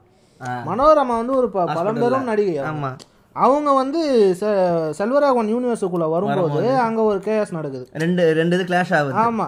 அவங்க வந்து கேக்குறாங்க. இவன் வந்து பிஹேவ் பண்றதெல்லாம் பார்த்துட்டு யார் அவன்? பொறுக்கியா இருக்கான். பொறுக்கிடா அவன் அப்படின்னு அந்த அம்மா ஃபர்ஸ்ட் டைம் இப்பெல்லாம் பேசுது. இவ்வளவு இவ்வளவு படம் நடிச்சிட்டு முத மாதிரி தம்பி இப்பெல்லாம் டைலாக் பேசலாமா? நீங்க பேசுங்க நான் பாத்துக்கிறேன். ஸோ அந்த அந்த விஷயம் எல்லாமே செல்வராகவனுக்கு சூப்பரா ஒர்க் அவுட் ஆன விஷயம். ஒரு விண்டேஜ் ஆக்டரை எடுத்து செல்வராகவன் படத்துல ஒரு கேரக்டர் கொடுத்தா புதுப்பேட்டையில பாருங்க அழகம் பெருமாள் கேரக்டர் ஐயோ யாருமே கெஸ் பண்ணல. எனக்கு அவர் தான் இதுல இது அழகம் பெருமாள் வந்தாருங்கிறது கெஸ் பண்ணவே முடியல. ஆமா. அதை விட முக்கியம் வந்து நம்ம இவரோட கேரக்டர் அந்த இந்த படத்துல வில்லனா வருவாரு. பாலா, பாலா. சிங். ஆமா. ஆ, ஐயோ அவரோட கெரியர் பெஸ்ட் பெர்ஃபார்மன்ஸ் ஆமா ஆமா ஆமா. அவர் கடைசி அவர் இறக்க இப்பதான் இறந்தாரு அவர். இறக்குற வரைக்கும் அவரை வந்து அது ஒண்ணுதான் ஞாபகம் இருக்கு எல்லாருக்கும். அவதாரத்தெல்லாம் மிகப்பெரிய வில்லன் அவரு. ரேவதியை போட்டு ரேப் பண்ணி கொலகாரனா அவர் கோவமா இருக்கும் இந்த படத்துல. ஒரு படத்துல நான் ஹீரோவை பார்த்து வில்லனை பார்த்து பயப்படாம ஹீரோவை பார்த்து பயந்துருக்கேன் அவதாரம். படம். ஆனா படம் பேர் அவதாரம் வச்சுட்டாங்கல்ல அப்புறம் என்ன? நாசர் வந்து அது ஒரு பெக்கிலியர் டேலண்ட் நாசர் கிட்ட ஹீரோவா வந்து நம்மள பயமுறுத்துவார். முகம்னு ஒரு படம் வரும். ஆமா வேற லெவலு இவர் அந்த பாரதி படம் எடுத்தார்ல அவர் ராஜசேகரா ஐஏஎஸ் அதெல்லாம் ரொம்ப சன் டிவில போட்டான். அவங்க வந்து பார்த்து டேய் டேய் இருங்கடா தம்பி. என்னடா போயிட்டே இருக்கீங்க? சர்ரியலிசம் மேஜிக் ரிலிசம் நீயே வச்சுக்க அதெல்லாம். ஞான ராஜசேகர் அவர் பேர். நல்ல பேர். ஐயோ ஐயோ. அதே மாதிரி சின்ன சின்ன ஜூனியர் ஆர்டிஸ்ட் எல்லாம் செல்வராங்க படத்தில் செம்மையா ஸ்கோர் பண்ணிட்டு போவாங்க. நாலு செகண்ட் தான் இருக்கும். எங்க சாமி அங்க வாழுது. அதுக்கப்புறம் உங்க இஷ்டம். அது செல்வராகவனோட assistant director oh right right right அவர் யார் தெரியுமா? மயக்க மேனல பாத்தீங்கன்னா அந்த இவரோட தனுஷோட போட்டோகிராஃபி வந்து குமுதம் ஆபீஸ் வரைக்கும். போறத ஒரு டிராவலா காமிப்பாங்கல்ல. அதுல வருவாரு. அதுல வருவார் அவர் அந்த நான் வந்து செல்வராகவன் ஆஃபீஸில் போய் நின்று ரெஸ்யூம் கொடுக்கும்போது அவர் தான் வாங்கி உள்ளே போய் கொண்டு போனது. அவர் ரெஸ்யூம் அப்படியே டஸ்ட்பினில் போட்டிருப்பாருன்னு நினைக்கிறேன். சரி இதையாவது கேட்பாருன்னு நினைக்கிறேன். செல்வராகவன்ட்ட நான் ட்வீட் ட்வீட் பண்ணி ட்வீட் ட்விட்டரில் அப்போ மெசேஜ் இருக்கும். இப்போ நான் ட்விட்டரை யூஸ் பண்ணுறது கிடையாது. இருக்கா இல்லையான்னு தெரில அப்போ வந்து ட்விட்டரில் வந்து செல்வராகவன் இருக்காருன்னா அவருக்காக நான் ட்விட்டர் அக்கௌண்ட் ஓப்பன் பண்ணி மெசேஜ் பண்ணேன். I want to join you join your direction அப்படின்னு சொல்லிட்டு. அவர் ரிப்ளை பண்ணியிருந்தாரு Selvaraghavan. Work for yourself நம்ப. Super super. அப்படின்னு சூப்பர். நானே நானே அப்படிதான் வந்தேன். நீ அப்படி வந்துரு. அவருக்கு தெரியாது நம்ம நாள் பாட்காஸ்ட் பண்ணுவோம் அது என்ன சொல்றது? அந்த ஒரு மா மாற்றம் கூட இல்லை. அதாவது ஒரு செலிப்ரேஷன் தான். இந்த படம் முடிஞ்சதுக்கு அப்புறம்லாம் அவரோட இது எழுத ஆட்டோபயோகிராஃபி எழுதினார் ஆனந்த விடன்ல உமால உட்காந்து படிக்கிறாடி கண்ணெல்லாம் கலங்குது. நீங்க அதெல்லாம் படிச்சீங்கன்னா எப்படி வினோத் வந்தான்? எப்படி செவன்ஜி ரவிகிருஷ்ணா வந்தாலும் உங்களுக்கு தெரிய வரும். ஒரு ஒரு ஃபிலிம் ஃபெஸ்டிவல் போவாரு. அங்க ஒரு பொண்ணு டெல்லி பொண்ணு ஒன்று லவ் பண்ணுவாரு. ரெண்டு பேரும் சேர முடியாது. எனக்கும் ரொம்ப பிடிச்சது ரெண்டு பேரும் சேர முடியாது. ஆனா சரி அப்ப அதை படிக்கும் போது அப்படியே இமேஜினேஷன் அந்த பொண்ணு வந்து சோனியா சோனியா அகர்வால் தான். அப்புறம் ஓடுது. அப்புறம் எனக்கு எனக்குன்னு காதல்லாம் சினிமா மட்டும் தான் இருந்துச்சு சினிமாக்காக நான் அந்த காதலை விட்டேன் பாரு. அப்படியே வருத்தமா இருக்கும். இன்னொன்று தொழுதலைமை ஷூட்டிங்கில் ஒரு மூணு வாரம் கழிச்சு அது தற்கொலை பண்ணிக்கலாம்னு எனக்கு என்ன வந்துச்சு அப்படி இன்டர்வியூவில் சொல்கிறாரு என்ன பண்ணுறேன்னு தெரியல. இன்னொன்று இந்த மாதிரி பண்ணும்போது க்ரூவே வந்து இவங்களை வந்து பயங்கரமாக கிண்டல் பண்ணியிருக்காங்க. என்னடா இவங்களாம் ஒரு ஹீரோ என்னடா லைட்டிங்லாம் மாற்றி மாற்றி வைக்கிறானுங்க. டெனட் படத்துல வந்து வர வில்லன் வந்து நான் சாவறேன்னா நான் மட்டும் சாவ மாட்டேன். உலகத்தையே என்னோட சேர்ந்து சாவடிப்பேன் அப்படின்னு சொல்லுவான். அந்த மாதிரி செல்வராகவனும் வந்து அந்த தற்கொலை முயற்சியை வந்து ஏன் தள்ளி போட்டாருன்னா நான் சாகும் போது உலகமே சாவணும்னு சொல்லிட்டு தான் எஞ்சுக்கு நினைக்கிறேன். நான் எவ்வளோ நீங்க விட்டு கொடுக்க மாட்டீங்கல்ல நீங்க எஞ்சிக்கவை? இல்ல இல்ல நான் அதெல்லாம் கலாச்சிருவேன் சில விஷயத்தெல்லாம் நீங்க முட்டவே முடியாது. முட்டுனா மண்டை கிண்டலாம் உடஞ்சிரும். குட் பாய்ஸ் அப்படியே உஷாரா இருக்கானுங்க அப்படின்னு எடுத்து பாருங்க. அதுக்கு அதுக்கு முட்டி தான் அவன் மண்டை உடஞ்சு கிடக்கான். சவு பிளேட்டியா வச்சாங்க பச்சை சட்டியா வச்சாங்க அது பச்சை கலர் ஃபில்டர் இருக்கும் எடுத்து வச்சிருப்பாங்கடா பார்த்தா. இந்த சவு பிளேட் பச்சை லைட்டு காதல் கொண்டேன்ல வினோத் ஃபோன் பேசுவான் சோனியா அகர்வால்கிட்ட. அப்போ முத முறை என்ன பச்சை கடலாம் லைட் இருக்கா நம்ம ஊர்ல அப்படிம்பேன் ஆங்கிலே வேற மாதிரி இருக்கும். அதுல தூக்கிட்டு போவாங்க ஒரு டெக்னிக்கல் வேர்டு இருக்கு அதுக்கு. Neo லைட்டிங்கும் neon neon lighting neon lighting இல்ல தூக்கிட்டு போவா திவ்யா அவனை. முத முறை ஹீரோயின் ஹீரோவை தூக்கியாக பாக்குறேன். திவ்யா சொன்னா கேளு திவ்யா நீ வாடா உனக்கு ஒன்றும் தெரியாது அப்படின்பா ஏய் அப்பா அந்த அட்டைப்பொட்டில ஒரு ஆன்ட்டியை கொண்டு வச்சிருப்பானே சைக்கோ பையன். அந்த ஆங்கிள் ஒரே ஒரு பல்பு மட்டும் எரியும். டொயின் டொயின் நைட்லாம் தூங்கல சைக்கோ பையல. பாவமாவும் இருக்கு அப்ப ஆன்ட்டி ஏதோ நான் சொன்னேன் ஆன்ட்டி எல்லாம் வருது. மேட்டு பண்ணுவதுன்னா பண்ண வேண்டியதானே ஏன் கொல்றா? அப்படிலாம் அந்த அந்த வயசுல யோசிச்சுக்கிட்டு இருக்கேன். ஐயோ அதெல்லாம் ஃபஸ்ட்டு ஷார்ட் அதெல்லாம். அதில் வந்து நான் அவனை கண்டுபிடிச்சேன். செகண்ட் ஹாஃப்ல நாகேஷை மறந்துருப்பாரு இந்த கதையில. என்ன பண்ணுவாங்க? ஷேடோவில் காட்டிட்டு நாகேஷ் பேசுற மாதிரி. பேசிட்டு ஹார்ட் அட்டாக்ல செத்து போற மாதிரி ஒரு சீன் வச்சிருப்பாங்க. அதை தனுஷ்க்கு நிறைய இது வளர்ந்துருக்கும் முடி வளர்ந்துருக்கும். தனுஷ் கொன்னுட்டு போயிடுவான். அதுதான் அதுதான். இல்ல ஒரு தனுஷுக்கு முடி வ- புதுப்பேட்டை கெட்டப்ல இருப்பான் தனுஷ். இது திருடா திருடி அப்ப அதான் போயிட்டு இருந்துச்சு அந்த கெட்டப்பு அவர் ஹார்ட் அட்டாக்ல இருக்கிற மாதிரி காட்டுவாங்க. ஏதோ ரொம்ப ஓவரா இருக்கு அதாவது அவர் கேரக்டர் மறந்துட்டோமே. ஏன்னா எப்படியும் அவர் வினோத்தை ஃபாலோ பண்ணுவாரு அவர். பண்ணி தான் ஆகணும். அவர் அங்கேயே சாவடிச்சுதானே ஒரு சின்ன கட் ஷாட் போயிட்டு வந்திருப்பாங்க. அதெல்லாம் அப்புறம் எடுத்திருப்பாங்க போல பேட்ச் ஒர்க்ல அது இது நான் பார்த்த பிரிண்ட்ல வந்து நாகேஷ் வந்து சொல்லுவாரு திவ்யா கிட்ட. சாரி தனுஷ் கிட்ட சொல்லுவாரு. நீ வந்து அவளை லவ்லாம் பண்ணக்கூடாது. அவ பிடிக்கலாம் ஆமா ஆமா. அப்பதான் போய் இல்ல ஃபாதர்ல வந்து கட்டிப்பிடிப்பா இறந்துருவாரு அவர். அங்க ஆட்டை பிடிச்சிட்டு இறந்துருவாரு. அதே பிரிண்ட் தான் நீங்களும் பார்த்துருக்கீங்க. ஆ, நான் தேட்டரு அங்க பிரிண்ட் எல்லாம். நெவர் நான் தேட்டர்ல பார்த்த ஒரே படம் டேபிளெல்லாம் அப்போ நாங்க வீட்டுக்கு தெரியாம தான் போனோம். விட்டு படம்னு சொல்லிட்டு தான் நாளை போய் உட்காந்தோம் அப்புறம் நல்ல வேலை இது போனா மாட்டான் கூட பிரச்சனை இல்லை போல நம்ம இவரு மாறி டைரக்டர் பாலாஜி மோகன்லாம் என் கூட தான் வந்தார். நான் அவர் என் ஃப்ரெண்டு ஷெரீஃப் எல்லாம் அவனை கிட்ட அவனும் அந்த படம் தான் மிகப்பெரிய காரணம் சினிமாக்குள்ள வந்ததுக்கு அப்படின்னா. அது நிறைய பேரை மாச்சு அந்த படம். இட்ஸ் அ வைரஸ் இது கொரோனா. அதாவது வேரியஸ் ஆஸ்பெக்ட்ஸை வந்து ஒரு கேரக்டராக மாற்றுவாருன்னு சொல்லுவதை பற்றி அந்த லொக்கேஷனை வந்து அவர் அப்படி மாற்றுவார். லொக்கேஷன் வந்து அவ கூட்டிகிட்டு போகும்போது அங்கே இருக்க ட்ரைபல்ஸோட சேர்ந்து ஆடுவார். தனுஷ் வந்து ஒரு டான்ஸ் ஒன்று போடுவான். ஆமா. அந்த மாதிரி ஐயோ.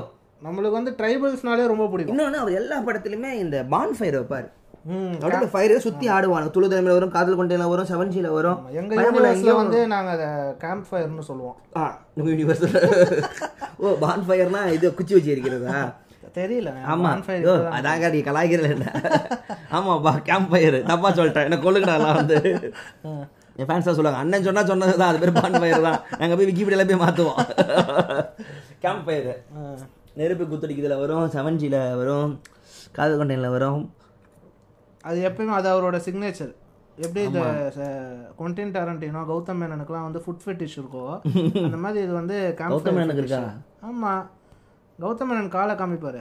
ஓ அவர் காஃபி கப் பெட்டிஸ் தான் நினச்சேன் அவருக்கு. இதை நீ சப்புங்க ஓகே ஆக்ஷன் ஸோ இப்போது காதல் கொண்டையில் ஒரு முக்கியமான இடத்த பற்றி பேசி ஆகணும். என்னடா படம் போகுது? ஏன்டா இப்படி இருக்கான் என்னதான்டா பிரச்சனை அப்படின்னு போகும்போது முக்கியமான இடத்துல இந்த ஃப்ளாஷ்பேக் அது வந்து உட்காரும். நார்மலாக ஃப்ளாஷ்பேக் வந்து சும்மா பேருக்கு வைப்பாங்க. சரி ஏதோ ஒரு கதை சொல்கிறாங்கன்னு டல்லாக பார்ப்போம். உங்கள் அம்மாவில் படத்தை விட ஃப்ளாஷ்பேக் அடித்து நவுத்தின ஒரே படம் வந்து காதல் கொண்டேன்னா அதில் வந்து சைல்டு அபியூஸுங்கிற ரொம்ப ஒரு மாதிரி. ஜெய். இதெல்லாம் இருக்கா உலகத்தில் அப்படின்லாம் எனக்கு அப்போ தான் முத முறை தெரியுது. ரொம்ப மொக்கையாக பழமாக வீட்டுக்குள்ளே இருந்து வளர்ந்தவனுக்கெல்லாம் அந்த காலத்தில் அவ்வளோ விஷயம்னா அது எவ்வளோ அழகாக அந்த ஒரு குரூரத்தை வந்து ஹேண்டில் பண்ணுறது ரொம்ப ரிஸ்க்கான ஒரு வேலை.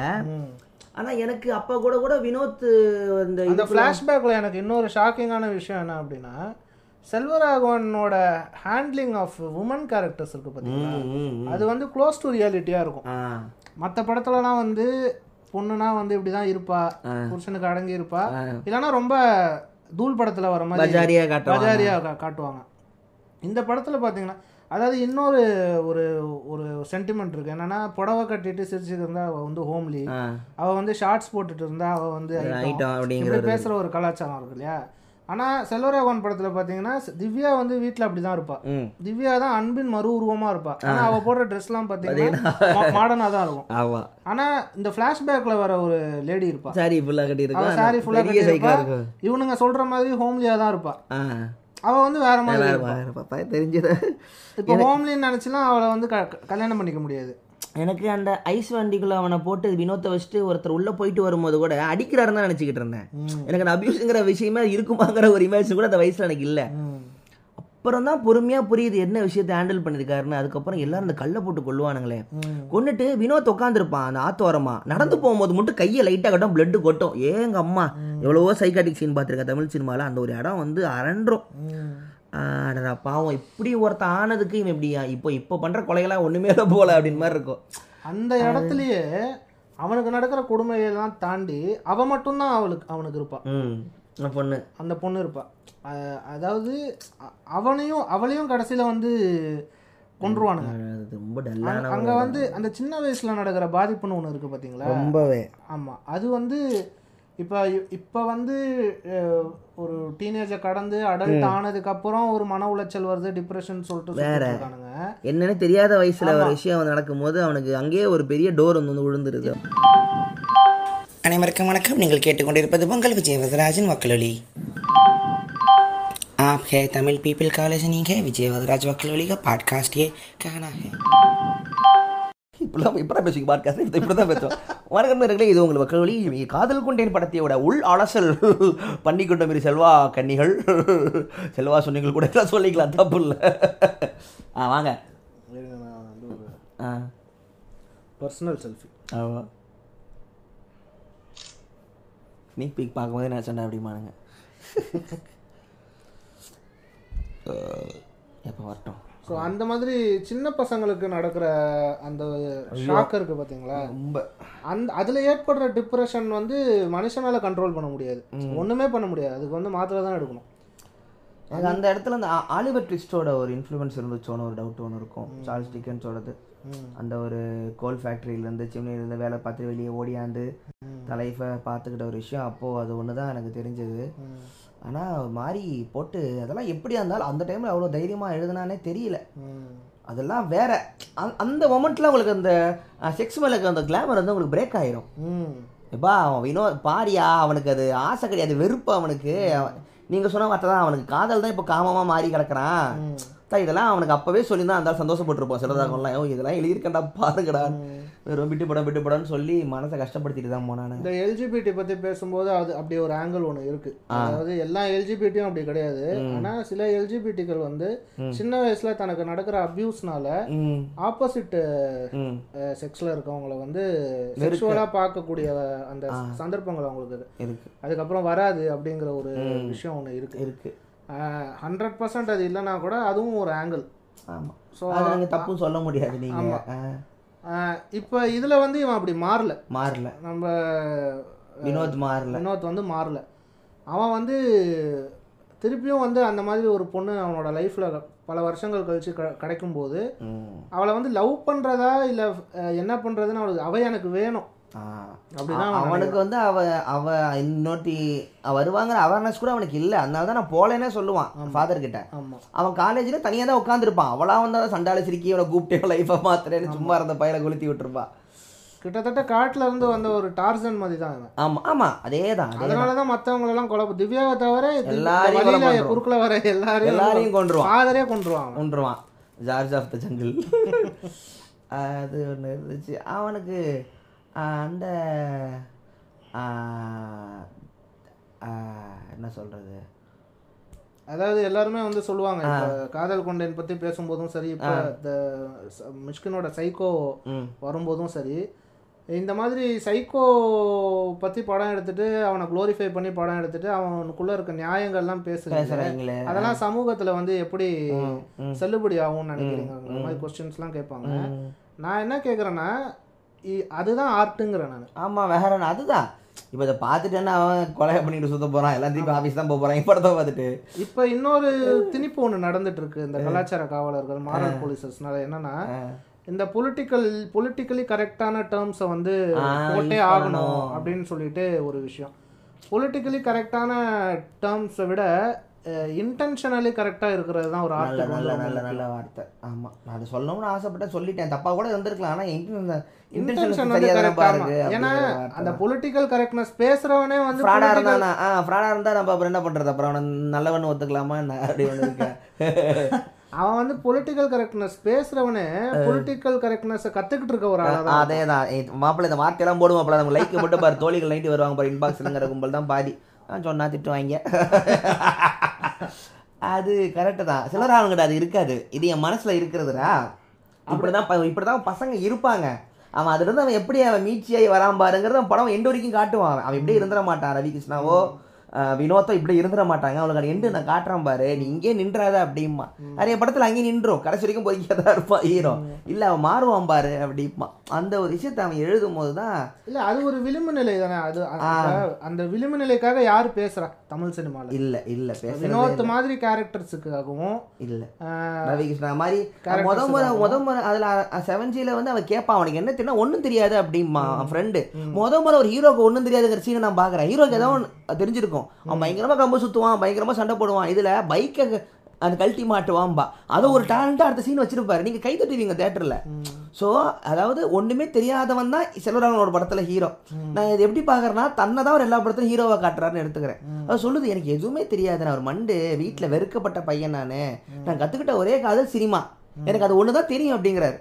அதைத்தான் தூக்கி மயக்க மண்ணில் தனுஷ் சொல்லுவான். எனக்கு இதை தவிர வேற தெரியாது ஃபோட்டோகிராஃபியை தவிர அப்படிமா ஸோ எல்லா இடத்துலையும் இந்த ஆள் தன்னோட வாய்ஸ் தூக்கி வச்சுட்டு போயிடாப்ல அந்த இடம் வந்து எனக்கு மயக்கம் என்ன டைம்ல தான் அந்த இடம் எனக்கு டிஸ்டர்ப் ஆச்சு. எனக்கு வந்து காதல் கொண்டேன்ல எனக்கு அது டிஸ்டர்ப் ஆகல. காதல் கொண்டேன்ல தத்தியா இருக்க தனுஷ் அதாவது ஜீனியஸா இருப்பான். ஆனா அதன் ஜீனியஸ்னஸ் வச்சு அவனுக்கு என்ன பண்ணணும்னு தெரியாது. ஆமா அப்படி. இருக்க ஒரு தனுஷை உங்களுக்கு ஆமா அவன் நல்லா வரணுங்கிற அந்த ஒரு கனெக்ஷன் வராது உங்களுக்கு. அவன் என்ன சொன்னா நமக்கு கனெக்ட் ஆகாது. அப்ப வந்து சோனியா அகர்வால் தான் ட்ரெஸ் எடுத்து கொடுத்து அதை. எடுத்து கொடுத்து எல்லாம் அவனை பார்த்துப்பா. பார்த்துக்கிட்டு அவனை வந்து இது பண்ண ஓகே சூப்பர்.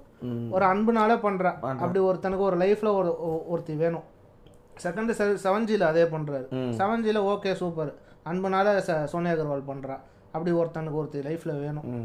அதுக்கப்புறம் புதுப்பேட்டையில வந்து புதுப்பேட்டை டோட்டலாக கதையே வேற மாதிரி இருக்கும். அதை விட்டுருங்க. அதுக்கப்புறம் மயக்க மேனால பண்ணும்போது தான் மயக்க மேனால வந்து எல்லா படத்துலையுமே வந்து ஹீரோ கேரக்டருக்கு ஹீரோயின் கேரக்டர் பண்ணிக்கிட்டே இருக்காளே. ஆமா. அப்ப வந்து திருப்பி என்னதான் திருப்பி என்னதான் திருப்பி பண்ணுவான் இவன் அப்படிங்கிற ஒரு கொஸ்டின் எனக்கு மயக்க மேனால தான் வந்தது. ஸோ ஸோ நான் எனக்கு வந்து அந்த மாதிரி செல்வராகவன் வந்து மியூச்சுவலாக அந்த அன்பை எப்படி திருப்பி கொடுக்க போறாரு? அவரோட ஆர்ட்லங்கிற கேள்வி எனக்கு மயக்கம் என்னல வந்து. வந்து அதாவது ஒரு ஹீரோ ஒரு ஒரு ஹீரோயினுக்கு அப்போ ஹீரோ எப்போ தான் செய்வா? இல்லை அது வந்துச்சு. அந்த வரும்போது நான் கூட போஸ்ட் போட்டிருந்தேன். இல்லைப்பா இப்போ அவன் அவளுக்கே யாமினிக்கே வந்து இவனை விட ஏதாவது ஒரு பெரிய ஒரு ஆக்சிடென்ட் அது மென்டல் ஆயிட்டானா இவன் கார்த்தி கேமராவெல்லாம் போட்டு ஓடி வந்து அவன் பார்த்துப்பான் கூட.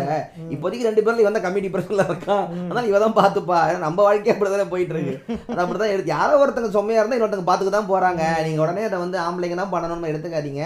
கார்த்தியும் பண்ணியிருப்பான். அங்க அவன் எல்லாமே மொக்கையா இருக்கு. சரி யாமினி மாதிரி ஒரு இவ்வளவு இவ்வளவு ஒரு நல்ல ஒரு பொண்ணு இருக்கும்போது நம்ம லைஃப் மாறாதங்கிற ஹோப்பில் அவன் இருக்கிறான். அது ஒன்றும் எனக்கு தப்பா தெரியலையாப்பா அப்படின்னு எழுதியிருந்தேன்.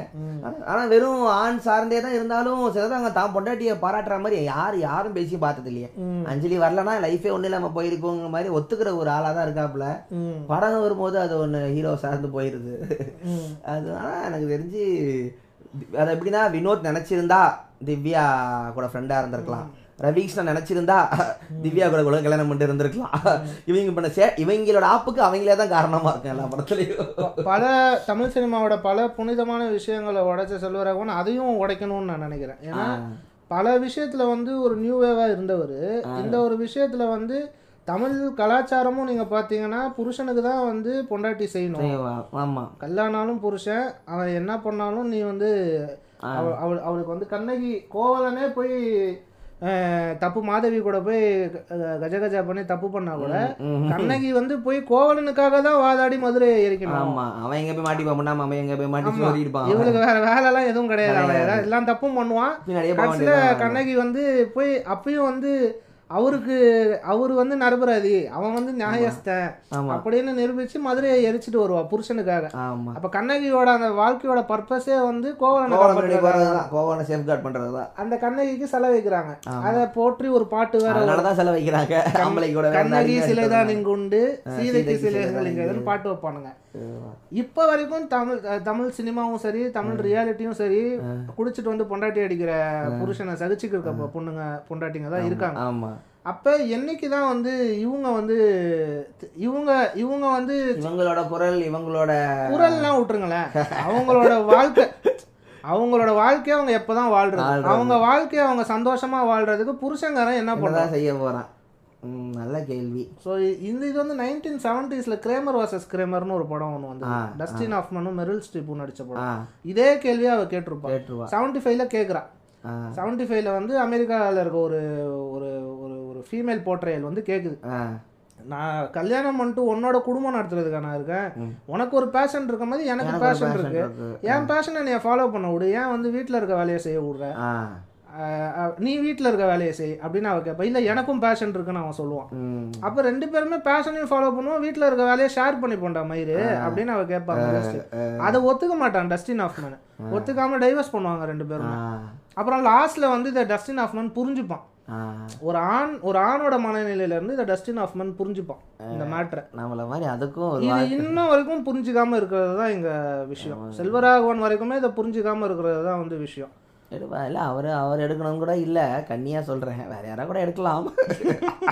இப்போ என் படத்திலே ஜாம்பி கில்லரா ஹீரோயின் இருக்கிறதுனால. அப்படி அப்படி எடுக்கும்போது தான் அது ஒரு கம்ப்ளீட்னஸ் கிடைக்கும்னு நான் நினைக்கிறேன். ஒரு ஒரு ஆர்டிஸ்ட்னா அவனுக்கு பேதங்கள் இருக்கக்கூடாதுல்ல. அவர் இந்த பக்கம் ஆரம்பிச்சு விட்டுருக்காரு ஆண் பக்கம். பெண் பக்கம் யாரா எடுப்பாங்க? பூமி பேக்கரி செல்வராகவன் வந்து அவரோட இன்டென்ஷன்ல வந்து அவர் வந்து மேல் சாவனிஸ்ட் மாதிரி தெரியல. அவ வந்து அவர் வந்து பல எனக்கு இவ்வளவு தான் தெரியும் அப்படின்ற மாதிரி இருக்கு. இல்ல அவருக்கு நிறைய தெரியும். அவர் பல இதுல வந்து ஆணை விட புத்திசாலித்தனமான பெண்களை வந்து அவர் போர்ட்ரேட் ஆமா ஆமா ஆமா ஆமா. படத்துல இருந்தே இருக்கு. மயக்கமன படத்துல வந்து இவன் தனுஷ் கேரக்டர் வந்து கொஞ்சம் சைக்கோவா மாறினதுக்கு அப்புறம் தனுஷோட ஃப்ரெண்டு வந்து கேட்பான் ரிச்சா கங்கோபாத்யா கிட்ட. நம்ம ரெண்டு பேரும் அவ வந்து பொட பொம்பளை பொறிக்கும்பா இது வந்து ஒரு ஆணை விட ஒரு ஒரு ஃபீமேலோட மெச்சூரிட்டி வந்து போர்ட்ரே பண்ணியிருப்பான் அவன். திவ்யாவுமே அதே தான் திவ்யா அதெல்லாம் விடுங்களேன்.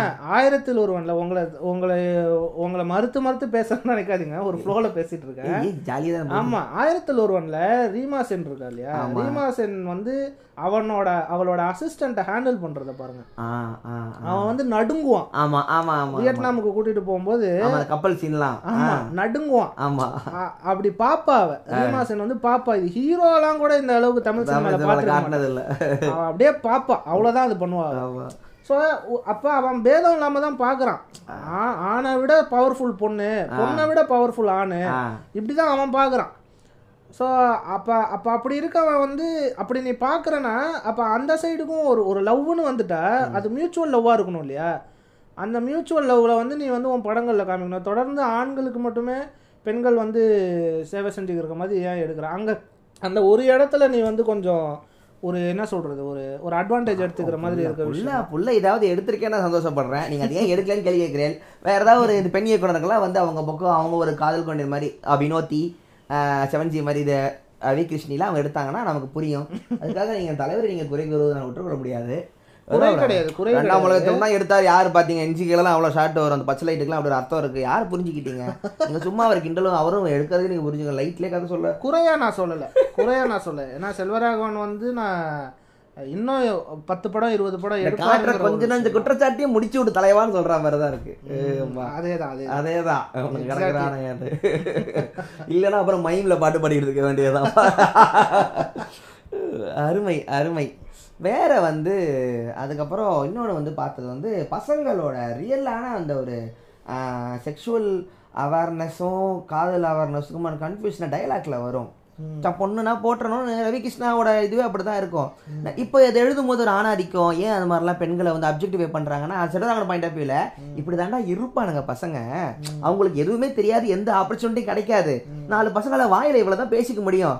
அவனுக்கு லைஃப்ல வந்ததுக்கு அப்புறம் அவன் எப்படி மாறுறாங்கிறத பாரு. இப்ப ரவி கிருஷ்ணா அங்கேயே நிக்காம பைக் மெக்கானிக்கா ஆகுறான். இவங்க அந்த பைக் மெக்கானிக் ஆன விஷயம்லாம் இவங்க யாரும் எழுதுறது இல்ல. வம்சம் சொல்றவங்க. அவன் அதுக்கு முன்னாடி இருந்த ஒரு வாழ்க்கையில அவன் பேசுற வார்த்தைகளை பாருன்னா இப்போ ஒரு அந்த அப்புறம் யார் தான் அதை வந்து இந்த பொட்ரே பண்றதுன்றேன் என்ன சொல்றது? இவ்வளவுதான் பசங்க. அது ஏன் புரியவே மாட்டேங்குது? எங்க பார்த்தாலும் சண்டை போட வேண்டியதாவே இருக்கு.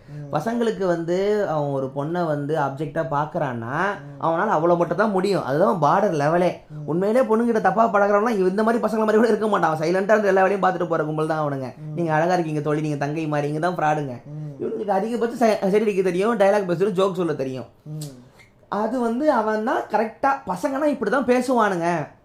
அந்த செவன்ஜியில் அந்த ஆனுவல் ஃபங்க்ஷனில் போய் கைலி கட்டிக்கிட்டு ஆடுவானுங்களே கும்பலா. இதெல்லாம் சாராவே நான்லாம் நிறைய பண்ணியிருக்கேன் எங்கள் ஸ்கூலில் காண்டாயி அப்படின்னு இருக்கான் அதெல்லாம் வந்து பசங்களோட மைண்ட் செட்டை சரியாக அண்டர்ஸ்டாண்ட் பண்ணிக்கிட்ட ஒரு டேரக்டராக நான் செல்வராக நான் சொல்லுவேன்.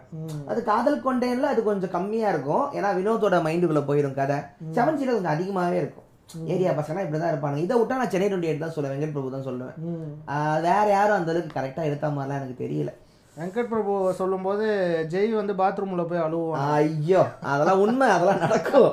அது அதெல்லாம் வேற லெவல் மியூசிக்கே முத முறை மாறி பார்க்குறேன். திருப்பி மியூசிக் ஏற்றுவாருங்க அதெல்லாம் வந்து ஒரு இது. அது வந்து ஜாலியான படங்கிறதுனால யுவன் சங்கர் ராஜோட பிஜிஎம் வந்து அந்த படத்துல பேசப்படாம போயிடுச்சு. நம்ம ஆளுங்க சீரியஸான படத்துல நல்ல பிஜிஎம் கரெக்ட் பேசுவானுங்க. இவங்களுக்கு சோகமா இருந்து ஒரு சோலோ பியானோ வந்தால் தான் இவங்களுக்கு பிஜிஎம் ஹாப்பியான மியூசிக்லாம் இவங்களுக்கு இன்ஸ்ட்ருமெண்ட்லேயே சேராது இவனுங்களுக்கு. ஓ கரகட்டக்காரன் நல்ல மியூசிக் music. அது என்னங்க ஜோக் பாட்டு அப்படிம்பாருங்க அதான. கவுண்டமணி வடிவேலுக்கு வர ட்ராக்ஸ்ல வந்து பல சம மியூசிக்லாம் இருக்கு. இருக்கு. ஏதோ ஒரு காமெடியில வந்து வடிவேல் வந்து தீப்பெட்டி கேட்பான். அப்போ வந்து அவன் முறைச்சு பார்க்கறதுக்கு ஒரு ஆமா ஆமா பிஜிஎம் டி- ஆமா ஆமா ட்ரம் ட்ரம் இந்த தாரத பட்டையில கொண்டு வருவாரு.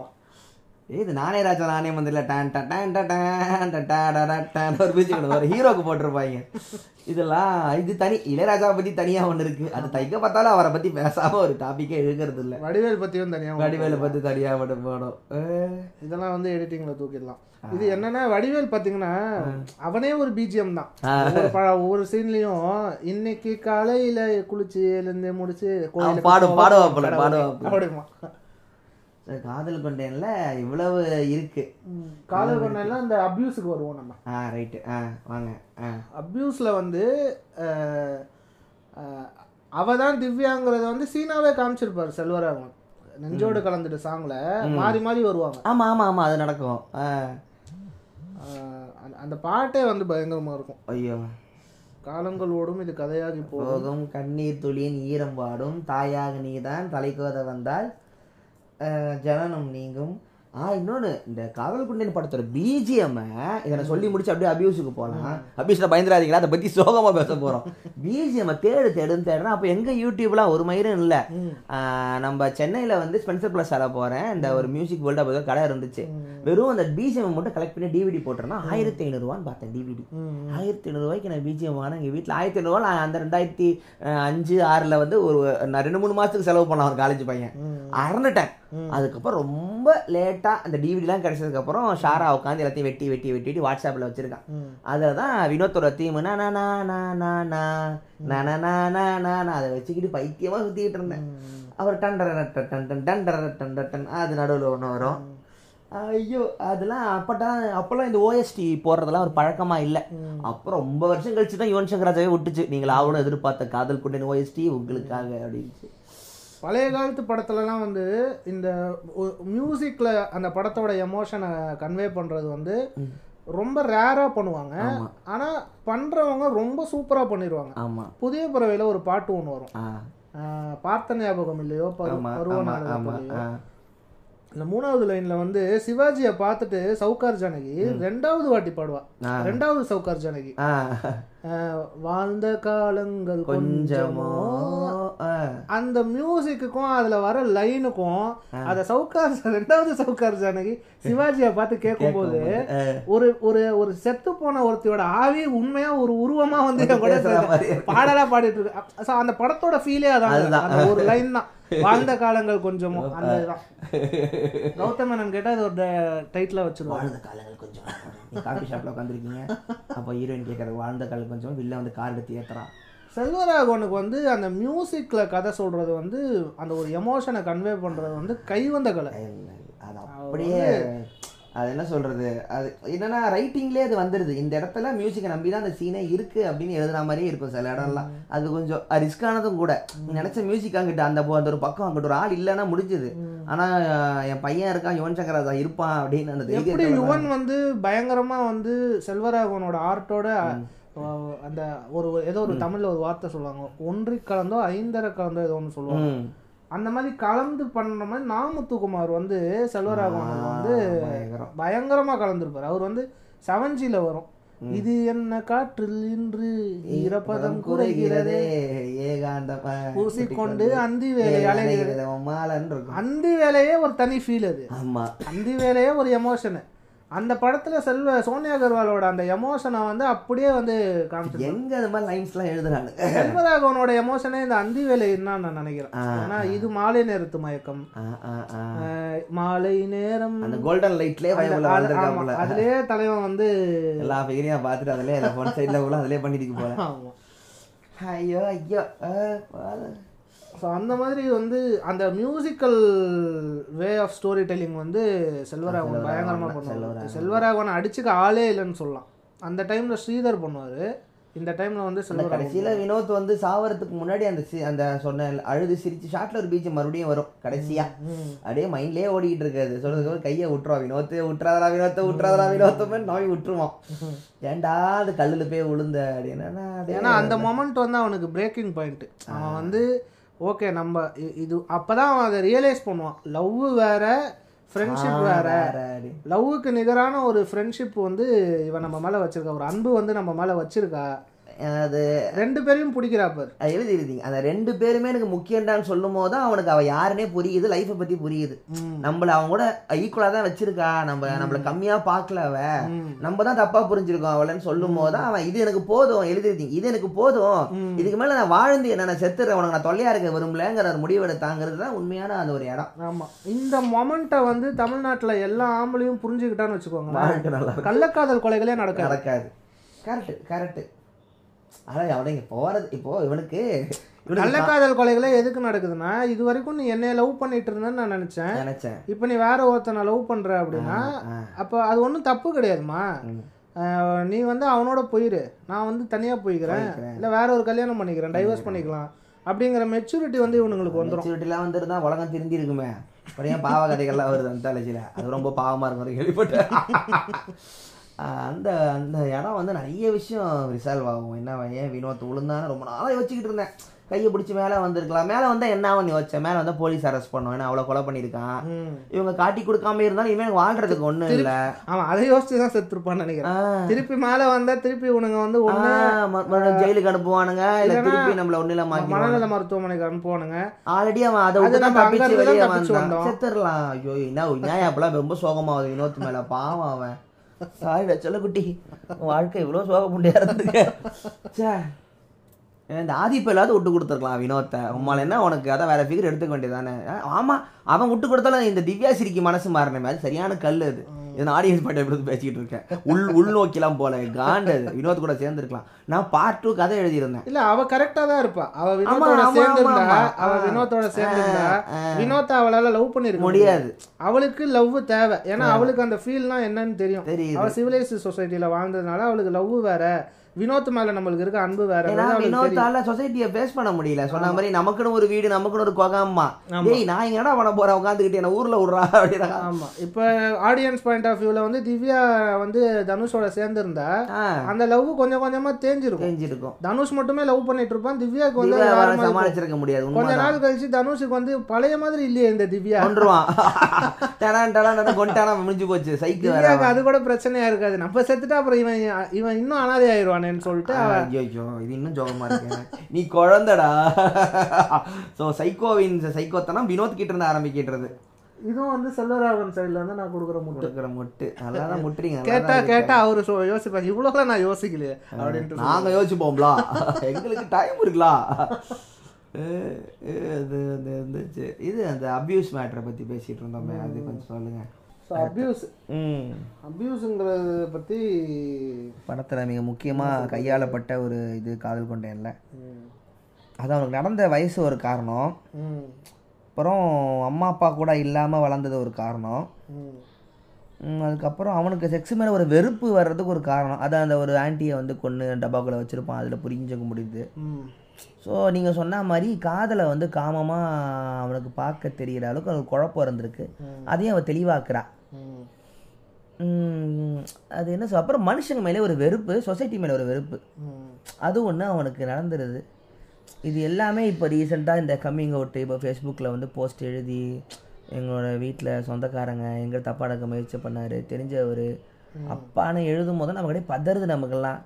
ஸோ இப்போ அவங்களுக்கு எழுதுறதுக்கு ஒரு பிளாட்ஃபார்ம் ஒன்று இருக்குது இன்னும் காலங்காலமாக எவ்வளோ பேர் எதுவுமே சொல்ல முடியாமலே புழுங்கி புழுங்க செத்து போனாங்கன்னு நமக்கு தெரியாது. அதை வந்து இங்கே வினோத் கேரக்டரில் அது ஃப்ளாஷ்பேக்கில் வச்சது என்ன நினச்சிருந்தா? வினோத் சைக்கோ ஒரு அனாதை பையன் வீட்டிலே வளர்ந்தவங்க அப்பா அப்படின்னு தொட்டுச்சியா மாதிரி கூட காட்டியிருந்திருக்கலாம். ஆனால் அந்த டீல் பண்ணது ரொம்ப ஹார்டு ரொம்ப முக்கியமான பிளாட்ஃபார்மா மாறிடுச்சு. இந்த எழுதுற பிளாட்ஃபார்முங்கிறது படத்தை பத்தி எழுதுறது. ஏன் இப்போ பொலிட்டிக்கல் பொலிட்டிக்கலி கரெக்டாக படம் எடுக்கணும்னு ஏன் அவனுங்க நினைக்கிறானுங்க? ஃபில்ம் மேக்கர்ஸ் ஏன் நினைக்கிறானுங்க? ஏன்னா ஃபேஸ்புக்கில் எழுதுறவனுங்க மூலியமா மீடியா இன்ஸ்பயர் ஆகுறானுங்க. ஆகுறாங்க. இன்ஃப்ளூயன்ஸ் ஆகுறானுங்க. ஆமாம் மீடியாவை விட வைரலாகவும் மீடியாவை விட நல்ல ஒக்காபுலரியும் மீடியா எழுதுறப்படுறதை விட நல்ல பொலிட்டிக்கல் இவங்க எழுதுறாங்க. இவங்க எழுதுறானுங்க. இது மீடியாவுக்கு தெரியுது. ஸோ இவங்க மீடியா வந்து கத்துக்கிறானுங்க. இவனுங்களோட டேர்ம்ஸ் இதுதான் இப்போ போயிட்டு இருக்கு இதுதான் ஜனங்க மைண்ட்ல ஓடுதுங்கிறத ஒரு லைட் மாதிரி இவங்க சொல்ல வேண்டியதா ட்விட்டர்ல வைரல் ஆகுறது ட்விட்டர் ஃபேஸ்புக்ல வைரல் ஆகுறது வைரல் ஆகுது? அதை முக்கியமா பாக்குறாங்க. என்னையா நம்ம நம்ம- நம்ம- நம்மளை பத்தி ஏதோ போஸ்ட் போட்டிருக்காங்க போலங்கிற வார்த்தை சினிமா சைடுல போகுது. ஆமா. ஸோ அந்த டைம்லலாம் எவன் கேட்க போறான்? எவன்- ஏன்னா அந்த டைம்ல வந்து பிரஸ் வந்து விமர்சனம் வச்சாங்க. அவங்க வந்து ரொம்ப கன்வென்ஷனலான விமர்சனங்கள் தான் வைப்பாங்க. ரொம்ப ரொம்ப வெஸ்டர்ன் சிவிலைசேஷன் வெஸ்டர்ன் அப்ப ஜனங்க விமர்சனம் சொல்றதே இப்ப இல்ல வேற இல்ல. இவனுங்க சொல்றதுதான் விமர்சனமே. டிவில போடுறதோ பேப்பர்ல வர்ற நாலு லைன் தான். ஆமா. ஆ. இன்னைக்கு வந்து ஒரு ஒரு ஒரு ஒரு ஒரு ஒரு ஒரு ஃபீமேல் மெட்டீரியலை வந்து இந்த மாதிரி காமிக்கணுமா. அப்படிங்கிற ஒரு கொஸ்டின் வந்து ஃபில்ம் மேக்கர்ஸுக்கு வந்து எழுதும் போதே வந்துடுது எழுதும் போதே வருதுன்னா அதை வந்து பேசிட்டே இருக்காங்க. எல்லாருமே வந்து எஸ்ஏஸ் எழுதுறது கிடையாது. எல்லாருமே ஆர்டிகல்ஸ் எழுதுறது கிடையாது. ரெண்டு வார்த்தையில தட்டிட்டு ஆமா. ரெண்டு வார்த்தையில தட்டிட்டு போற ஒரு வார்த்தை வந்து இதுவாகுது. ஆமா. இன்னைக்கு கிரிஞ்சு அப்படின்னு ஒரு வார்த்தை வந்து பேசுறானுங்க டிஃபைனிங் மொமெண்டா இருக்கு. டேய் அந்த வார்த்தைக்குள்ள நம்ம வந்துடக்கூடாதுனாங்கிற அளவுக்கு அந்த கேட்டகரிக்குள்ள போட்டுற போறாங்க அளவுக்கு பயம் இருக்கு. அந்த டைம்ல வந்து வலியன கிரிஞ்சா எடுத்துக்கிருந்தானுங்க. ஆமா. இன்னைக்கு கிரிஞ்சா ஆயிடக்கூடாதுன்னு நினைக்கிறானுங்க அவனுங்க. கிரிஞ்சா இல்லாம எடுக்கிறதுக்கு ஒரு தனி திறமை வேணும். ஓ இப்ப நம்ம படம் எடுக்கிறதுக்கு திறமை வேணுமான்னு நினைக்கிறாங்க. கிரிஞ்சா இருந்துடக்கூடாதுங்கிறதே ஒரு மிகப்பெரிய வார்னிங் மெட்டீரியலா இருக்கு அவனுங்களுக்கு. இப்போ வந்து மீடியா யூடியூப் மீடியாவும் சரி டெலிவிஷன் மீடியாஸும் சரி நியூஸ் பேப்பர் பிரிண்ட் மீடியாஸும் சரி எல்லாமே வந்து சோஷியல் மீடியாஸ்லேருந்து ஹெவியாக இன்ஃப்ளூயன்ஸ் ஆகுறாங்கிறது வந்து கண்கூட தெரியுது. ஆமா. ஸோ அந்த இன்ஃப்ளூயன்ஸ் வந்து மீ சோஷியல் மீடியாவோட இன்ஃப்ளூயன்ஸும் பிரிண்ட் ப்ரெஸ் மீடியாவோட இன்ஃப்ளூயன்ஸும் ஃபிலிம் மேக்கர்ஸுக்கு தேவைப்படுது. அவங்க நம்மளை அக்னாலேஜ் பண்ணணும்னு ஃபிலிம் மேக்கர்ஸ் நினைக்கிறாங்க. கண்டிப்பா கிரிட்டிக்கலாக அவங்க நம்மளை அக்ளைம் பண்ணணும் அப்படின்னு ஒரு கவனிக்கப்படாத கவனிக்கப்படாத படம்லாம் இது வழியா தான் ரிலீஸே ஆயிருக்கு. நிறைய தியேட்டர் கிடைச்சிருக்குங்கிறதும் உண்மை. ஆமா. அதுவும், வெளியில சொல்ற மாதிரி ஃபிலிம் மேக்கர்ஸுக்கு பணம் வந்தா போதும். ரிவார்டு யார் அவார்டு யாருக்கு வேணும்? ரிவார்டு தான் வேணும். அப்படிலாம் வெளியில. இதெல்லாம் பேக் ஆஃப் த மைண்ட்ல எல்லாம் ஃபிலிம் மேக்கர்ஸுக்கும் நம்மள பத்தி கரெக்டா பேசணுங்கிற ஒரு விஷயம் ஆதங்கம் இருக்கு. தப்பா பேசினாலும் ஏன் பேசுறாங்கன்னு யோசிக்கிறதெல்லாம் உண்மைதான். சாதாரண ஹியூமன் சைக்காலஜி தான். ரோட்ல இறங்கி நடந்து போனா பாக்குறவன் வந்து நம்மளுக்கு தெரிஞ்சவன் வந்து ஒரு வணக்கம் வணக்கம் வைக்கணும். வைக்கணும் நம்மள மதிக்கணும். அப்படின்னு போக கூடாது இதுக்கு முன்னாடி அது தெரியல. அதுக்கு அது ரெண்டுத்துக்கும் நடுவுல ஒரு பெரிய தரை இருந்தது. இப்போ வந்து அந்த தரை ஃபுல்லா அடிச்சு நொறுக்கப்பட்டுக்கிட்டே இருக்கு. இருந்துச்சு. ஆமா. ஸோ அந்த இதனால இவனுங்களுக்கு வந்து கிரிட்டிக்கலையும் அக்ளைம்டாகவும் எடுக்கணும். பொலிட்டிக்கலி கரெக்டாக இருக்கணும். அப்படிங்கிற ஒரு கான்சியஸ் வந்துருக்கு ப்ரெஷர் வந்துடுது ஸோ அந்த பொலிட்டிக்கல் கரெக்ஷனில் இப்போ பெரிய குழப்பம் இருக்கு எது பொலிட்டிக்கலி கரெக்டு பொலிட்டிக்கல் கரெக்டாக வந்து அந்த காதல் கொண்டேன் காதல் கொண்டேன் வந்திருந்தா என்ன ஆயிருந்திருக்கு என்ன சொல்லியிருப்பானுங்க? நிறைய இந்த விஷயத்தெல்லாம் தாண்டி என்ன திவ்யாவை காட்டின முறை சரியில்லை அப்படின்னு வார்த்தை வந்திருக்கலாம். அவங்க வினோத் பேசின வார்த்தைகள் சரி. இந்த மாதிரி பசங்களாம் இப்படிதான் இருக்கணும்னு நீங்க ஏன் சொல்றீங்க? அவனுக்கு அது மாதிரிலாம் இல்லை அப்படின்னு இருக்கலாம் அபியூஸ் தான் காரணம்னா அபியூஸ் ஆனா சைக்கோ ஆயிடுவாங்கன்னு சொல்ல வரீங்களா? கண்டிப்பா இந்த வார்த்தை வந்திருக்கும். அதாவது என்ன சொல்றது? அஹ் செல்வராகவனா இப்பா இதோட போதும்பா சினிமாவே போதும்பான்னு கிளம்புற அளவுக்கு தலைவரே கூட பண்ணியிருந்திருக்கலாம். யாருக்கு தெரியும்? இப்போ என்ன மாதிரியான பிரச்சனைகள் வரும்னா அதாவது ஏண்டா அநாத ஆசிரமத்துல இருந்து ஒருத்தன் வெளியில ஸ்காலர்ஷிப் வாங்கி படிக்க வரானா அவன் சைக்கோவா தான் இருப்பான்? இருக்கணுமா? அப்படிங்கிற கொஸ்டின் வைப்பாங்க. ஆமா. அதுக்கப்புறம் ஒரு ஒரு ஒரு ஒரு அதாவது இப்போ முகமூடி மிஷ்கினோட அந்த சைக்கோ படத்துக்கு வந்த விமர்சனம் ஆமா இவ்வளவு தூரம் கொலை பண்ணிட்டு அவனை ஒரு குழந்தை பிளாஷ் ஆ டீச்சருங்க கிட்ட இந்த ஹராஸ்மெண்ட் ஆனா அவன் சைக்கோவா தான் ஆகணுமா? பாலியல் ரீதியா தான் இருக்கணுமா ஒரு சைக்கோனா அப்படின்னு சொல்லிட்டு ராட்சசன் படத்தையும் சைக்கோவையும் கம்பேர் பண்ணாங்க. அது இல்லாமலே ஒருத்தனுக்கு தோணாதா வெறுமனே ராட்சசன் படத்துல வந்து எல்லாத்தையுமே இப்போ ரெப்ரசன்டேஷனாக பார்க்குறது தான் பிரச்சனை. அதாவது உலகத்துல வாழ்ற எல்லா மனிதர்களுமே அவங்களோட அவங்களோட ஐடென்டிக்கான ரெப்ரசன்டேஷனாக தான் இருப்பாங்க. அப்படிங்கிறது தான் பிரச்சனை. எல்லாருமே ரெப்ரசன்டேஷனாக பார்த்துட்டு இருக்க ஒரு ஒரு கன்ஃபியூஷன் தான் இங்கே இருக்குது இதுதான் நான் சொன்ன அந்த பொலிட்டிக்கலி கரெக்டுக்கும் ரெப்ரச பொலிட்டிக்கலி Intentionally- இன்டென்ஷனலி intentionally கரெக்டுக்கும் இருக்க பிரச்சனை. இதுதான். இன்டென்ஷனலி கரெக்டாக இருந்தால் அது போதும். பொலிட்டிக்கலி கரெக்ட்னஸாக இருக்கிறது வந்து கொஞ்சம் கொஞ்சமாக கற்றுக்கிட்டே இருப்பாங்க. நீங்கள் பொலிட்டிக்கலி தப்பாக இருந்தால் இது பொலிட்டிக்கலி தப்பாக இருக்குது அப் ஆனால் இன்டென்ஷனலி கரெக்டாக இருக்குங்கிற விமர்சனத்தையும் பொலிட்டிக்கலி கரெக்ட் விமர்சனம் வைக்கிறவங்க வைக்கணும் அவங்க வந்து ரொம்ப லாவகமாக அவங்க வந்து செலக்டிவாக பொலிட்டி தனக்கு விஷயம் தெரிஞ்சு தெரியுங்கிறத காமிச்சிக்கிறதுக்காகவும் தான் ஒரு பெரிய இன்டெலெக்சுவல் புளுத்தின்னு காமிச்சிக்கிறதுக்காகவும் தான் பெரிய ஒரு சோஷியல் ரெஸ்பான்சிபிலிட்டி இருக்க ஒரு ஆளாக காமிச்சிக்கிறதுக்காகவும். அவன் வந்து தனக்கு தெரிஞ்ச டெர்மினாலஜியை அவனுக்கு தனக்கு தெரிஞ்ச போட்டு மாப்பிள்ள சீன் போடுவோம் அப்படின்னு சொல்லிட்டு இறங்கி பண்றதா இப்ப இவங்க பண்ணிட்டு அதேதான். இருக்காங்க அவனுங்களுக்கு அப்படி பேசினா அந்த மாதிரி பேசுற கேங்ல வந்து அவனுங்களுக்கு வந்து ஒரு fan club fan club form ஆகுது. அபிஷேக் ராஜா மாதிரி. உண்மையிலுமே அவங்களுக்கு வந்து சோஷியல் ரெஸ்பான்சிபிலிட்டி இருந்ததுன்னா இந்த ஆர்ட் ஃபார்மும் வந்து அவனோட இன்டென்ஷன் என்னன்னு தான் பார்ப்பாங்க. ஆமா. இந்த அவனோட இன்டென்ஷன் பார்த்துட்டு இதுதான்ப்பா தம்பி. ஏன்னா உண்மையிலுமே அவர் மனசுல உண்மையிலுமே இருந்தது வந்து அது வந்த வழி வேணா தப்பா இருந்திருக்கலாம். அவர் எடுத்தது இந்த ஒரு காரணத்துக்காக தான். அப்படின்னு இவன் தான் வந்து விளக்கணும். சொல்லணும். இவன் தான் அந்த ஆடியன்ஸுக்கு வந்து இதுதான் பிரச்சனை. இந்த விஷயம் தான் அப்படின்னு சொல்லிட்டு அவன் வந்து பேட் பண்ற மாதிரி பின்னாடி தட்டி விடுற மாதிரி நீங்க இப்போ இன்டென்ஷனாக சூப்பரா எடுத்திருக்கீங்க. நான் இந்த பொலிட்டிக்கல் கரெக்ட்னஸ் இங்க இங்க இங்க பாருங்க தப்பா இருக்கு. நான் கண்டுபிடிச்சிட்டேன்னு சொல்லி பந்தா கட்டுறதுல தான் இவங்க பாதி பேருக்கு வேலை போதே தவிர இது ஏன் எடுத்தாங்கங்கிற அந்த சோல்னஸ் பாக்குறங்கிற ஒரு இது வந்து இல்ல. பாத்தீங்களா? இங்க ஒன்று தப்பா இருக்கு பாத்தீங்களா? தொழில் நான் கண்டுபிடிச்சிட்டேன் அப்படின்னு கை காட்டுறது தான் இருக்கானுங்க எல்லாருமே. அது ஒட்டு ஸோ அந்த நெகட்டிவ் பப்ளிசிட்டின்னு சொல்லுவாங்க இல்லையா. அந்த அந்த ஒரு பப்ளிசிட்டி உங்களுக்கு தேவைப்படுது. ஏன்னா இவங்களால ஒரு ஆர்ட் ஃபார்ம் பண்ணி துள்ளு தலைமையிலே சிலர் அவனை முடிச்சிருப்பாங்க இப்போ வந்திருந்தாருன்னா. இதெல்லாம் ஒரு ஆளுன்னு அவர் பாவம் அப்புறம் அழுதுகிட்டு டெல்லி போயிருப்பார். திருப்பி நான் ஃபிலிம் ஃபெஸ்டிவலே போகிறேன் அப்படின்ட்டு இருப்பாரு. நல்ல வேலை இதெல்லாம் இப்போ இல்லை. அவருமே என்ஜி கேக்கு ட்வீட்லலாம் கமெண்ட்லலாம் ட்ரோல் பண்ணிலாம் போட்டார். அப்பெல்லாம் ஒன்றும் படத்தில் இல்லைடா பயங்கர சிம்பாலிக் ஷாட் எல்லாம் போட்டு ரிமூவ் பண்ணிட்டாரு. அது ஸ்க்ரீன்ஷாட் எடுத்துட்டாங்க. அவர் அந்த மயில்சாமி ஆட்டோல இருந்து இறங்கி இல்லம்மா இவங்கிட்ட வடிவேலு கிட்ட அந்த ஒரு போட்டோவை எடுத்து கமெண்ட்ல போட்டிருக்காரு. ஒருத்தன் வந்து என்ஜி கலை இந்த இந்த இடத்துல கிரீன் லைட் இருக்கு இந்த இடத்துல ரெட் இருக்கு என்ன காரணம் எழுதி இருந்தான் இவர் போய் கமெண்ட்ல போட்டார் அந்த அந்த போட்டோ போட்டோ கமெண்ட்டா உடனே டெலிட் பண்ணிட்டாரு. ஸ்கிரீன்ஷாட் எடுத்துட்டானுங்க. எடுத்துட்டு தலை கலாச்சிருச்சு தலை அதையே கலாச்சிக்குது அப்படின்னு சொல்லிட்டு. அவருக்குமே இந்த கல்ச்சர்லாம் புதுசா இருக்கு போல. ஆமா. ஏன்னா வெற்றிமாறனையே வெற்றிமாறன் வந்து வெற்றிமாறனோட இன்டென்ஷன் என்னன்னு நம்மளுக்கு தெரியும். வெற்றிமாறன் வந்து பொலிட்டிக்கலி கரெக்டா இருக்கிறதுல எவ்வளவு கான்சியஸா இருக்காருன்றது நம்மளுக்கு தெரியும். அவர் கத்துக்கிட்டு வர்றாரு அவர் பொலிட்டிக்கலி கரெக்டா இருக்கிறதுல கத்துக்கிட்டு வர்றாரு நம்மள அப்படியும் வந்து வடசென்னை படத்துல அவர் வந்து அந்த வாட்டர் டேங்க் மேல உட்காந்துக்கிட்டு தனுஷ் வந்து பைனாகுலர்ல பாக்குற சீன்ல ஐஸ்வர்யா ராஜேஷோட கிளீவேஜை வந்து பார்ப்பாரு அந்த விஷயத்த வந்து பொலிட்டிக்கலி கரெக்ட் கேங் வந்து அதை வந்து கிரிட்டிசைஸ் பண்ணாங்க. அது எப்படி ஒரு பொண்ணோட கிளீவேஜை வந்து ஒருத்தன் பைனாகுலர்ல பார்த்து சைட் அடிக்கலாம் அப்படின்னு. அதுல வந்து அதுல என்ன தப்பு இருக்கு? ஒருத்தன் மேல உட்காரான் பைனாகுலர்ல பாக்குறான் பைனாகுலர்ல வந்து கிளீவேஜ் தெரியுது. அந்த வயசு பையன் வந்து தனக்கு தெரிஞ்ச பொண்ணோட லவ் லவ் லவ்வா இன்க்ளைண்ட் ஆயிருக்க ஒருத்தன் வந்து பார்க்கறான் டக்குன்னு அவனுக்கு வந்து இருக்க ஷாக்ல அவன் பொலிட்டிக்கலி கரெக்டா யோசிப்பானா இல்ல சைட் அடிப்பானா? சைட் அடிக்கிறதுல என்ன பொல்லி கேட்டு வரப்போகுது? சைட் அடிக்கிற அவனுக்கு எங்க தோணுதோ அங்கே தான் அங்க அவன் தப்பானவனா இருந்தா அவன் ஃப்ரெண்டுக்கும் அதை காமிச்சிருக்க கூடாது. அவன் ஃப்ரெண்டு கேட்பான் என்ன தெரியுதுன்னு உனக்கு எதாவது இங்க இருந்து தெரியுது? எதுவும் தெரியல ஓகே அதேதான். மீட்ரு அதுதான் அதுதான். வந்து பொலிட்டிக்கல் கரெக்ட்னஸ் அதான் இன்டென்ஷனலி கரெக்ட் இப்போ அவன் ஃப்ரெண்டுக்கும் மச்சி இங்க பாரு அவளோட காய் தெரியுது மச்சான் அப்படின்ட்டு நீயும் பாருன்னு பைனாகுலர்ல காமிச்சா இது வந்து கேங் ரேப் அதே அவன் வந்து ஒழுங்கான ஜென்டில்மேன் அப்படிங்கறத வந்து அவன் மட்டும் பாத்துக்கிறது மூலியமா அது இது பண்ணிக்கிறான். இதை தான். வெற்றிமாறன் வந்து போர்ட்ரே பண்றாரு. ஸோ இது இன்டென்ஷனலி கரெக்ட் இங்கே வந்து அந்த இன்டென்ஷன் தான் பார்க்கணும். இதை வந்து பொலிட்டிக்கலி ஒருத்தன் கரெக்டாக அவன் வந்து திருப்புவானே ஆனால் அவனுக்கு அவனோட இன்டென்ஷன் தப்பா இருக்குன்னு தப்பா இருக்கிறது கெச்சு போடுறான். மாப்பிள்ள நல்ல பேர் வாங்குறான் அவார்டு வாங்குறான் அப்படியே. ஸோ இவ்வளோ வரைக்கும் காதல் கொண்டையில் ரெண்டு மணி நேரம் படமாக இருந்தாலும் இது இவ்வளோ பெரிய ஒரு சமூக மாற்றத்தை உண்டு பண்ணியிருக்கு என்ற மக்களை கவனிக்க வேண்டும். எங்களால் இவ்வளோ நேரம் பேச முடியுதுன்னா அப்போ நீங்கள் புரிஞ்சுக்கங்க. ஏன்னா நீங்கள் படமாக சைடில் ஓட விட்டதுன்னா படம் முடிஞ்சிருக்க நேரம்.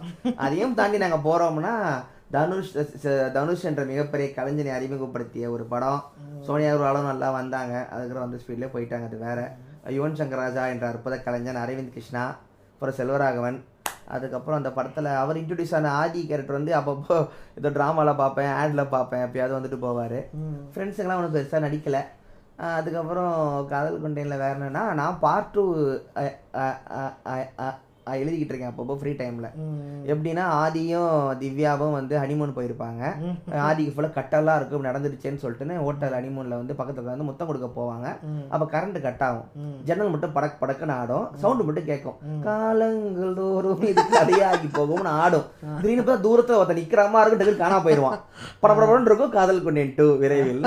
ட்ரைலரை மட்டும் எடுத்து செல்வரானுக்கு அனுப்பலானே இருந்தேன். அப்படியாவது போய் ஒரு நேரில் பார்க்கலாமான்னு. இதெல்லாம் செம்மையா இருக்கும் வினோத் ரிட்டர்ன்ஸ்னு அந்த கல்லை காட்டுறேன் கல்லு இருந்து கண்ணு முழிக்குது. திவ்யா அப்படின்னா முடிஞ்சு போச்சு. கீழே கீழே பார்க்குறோம் கீழே அப்படியே கேமராவை கீழே போனா ஒரு கால் குச்சியா இருக்கு ஒரு கால் வந்து நார்மலா இருக்கு. இருக்கும்.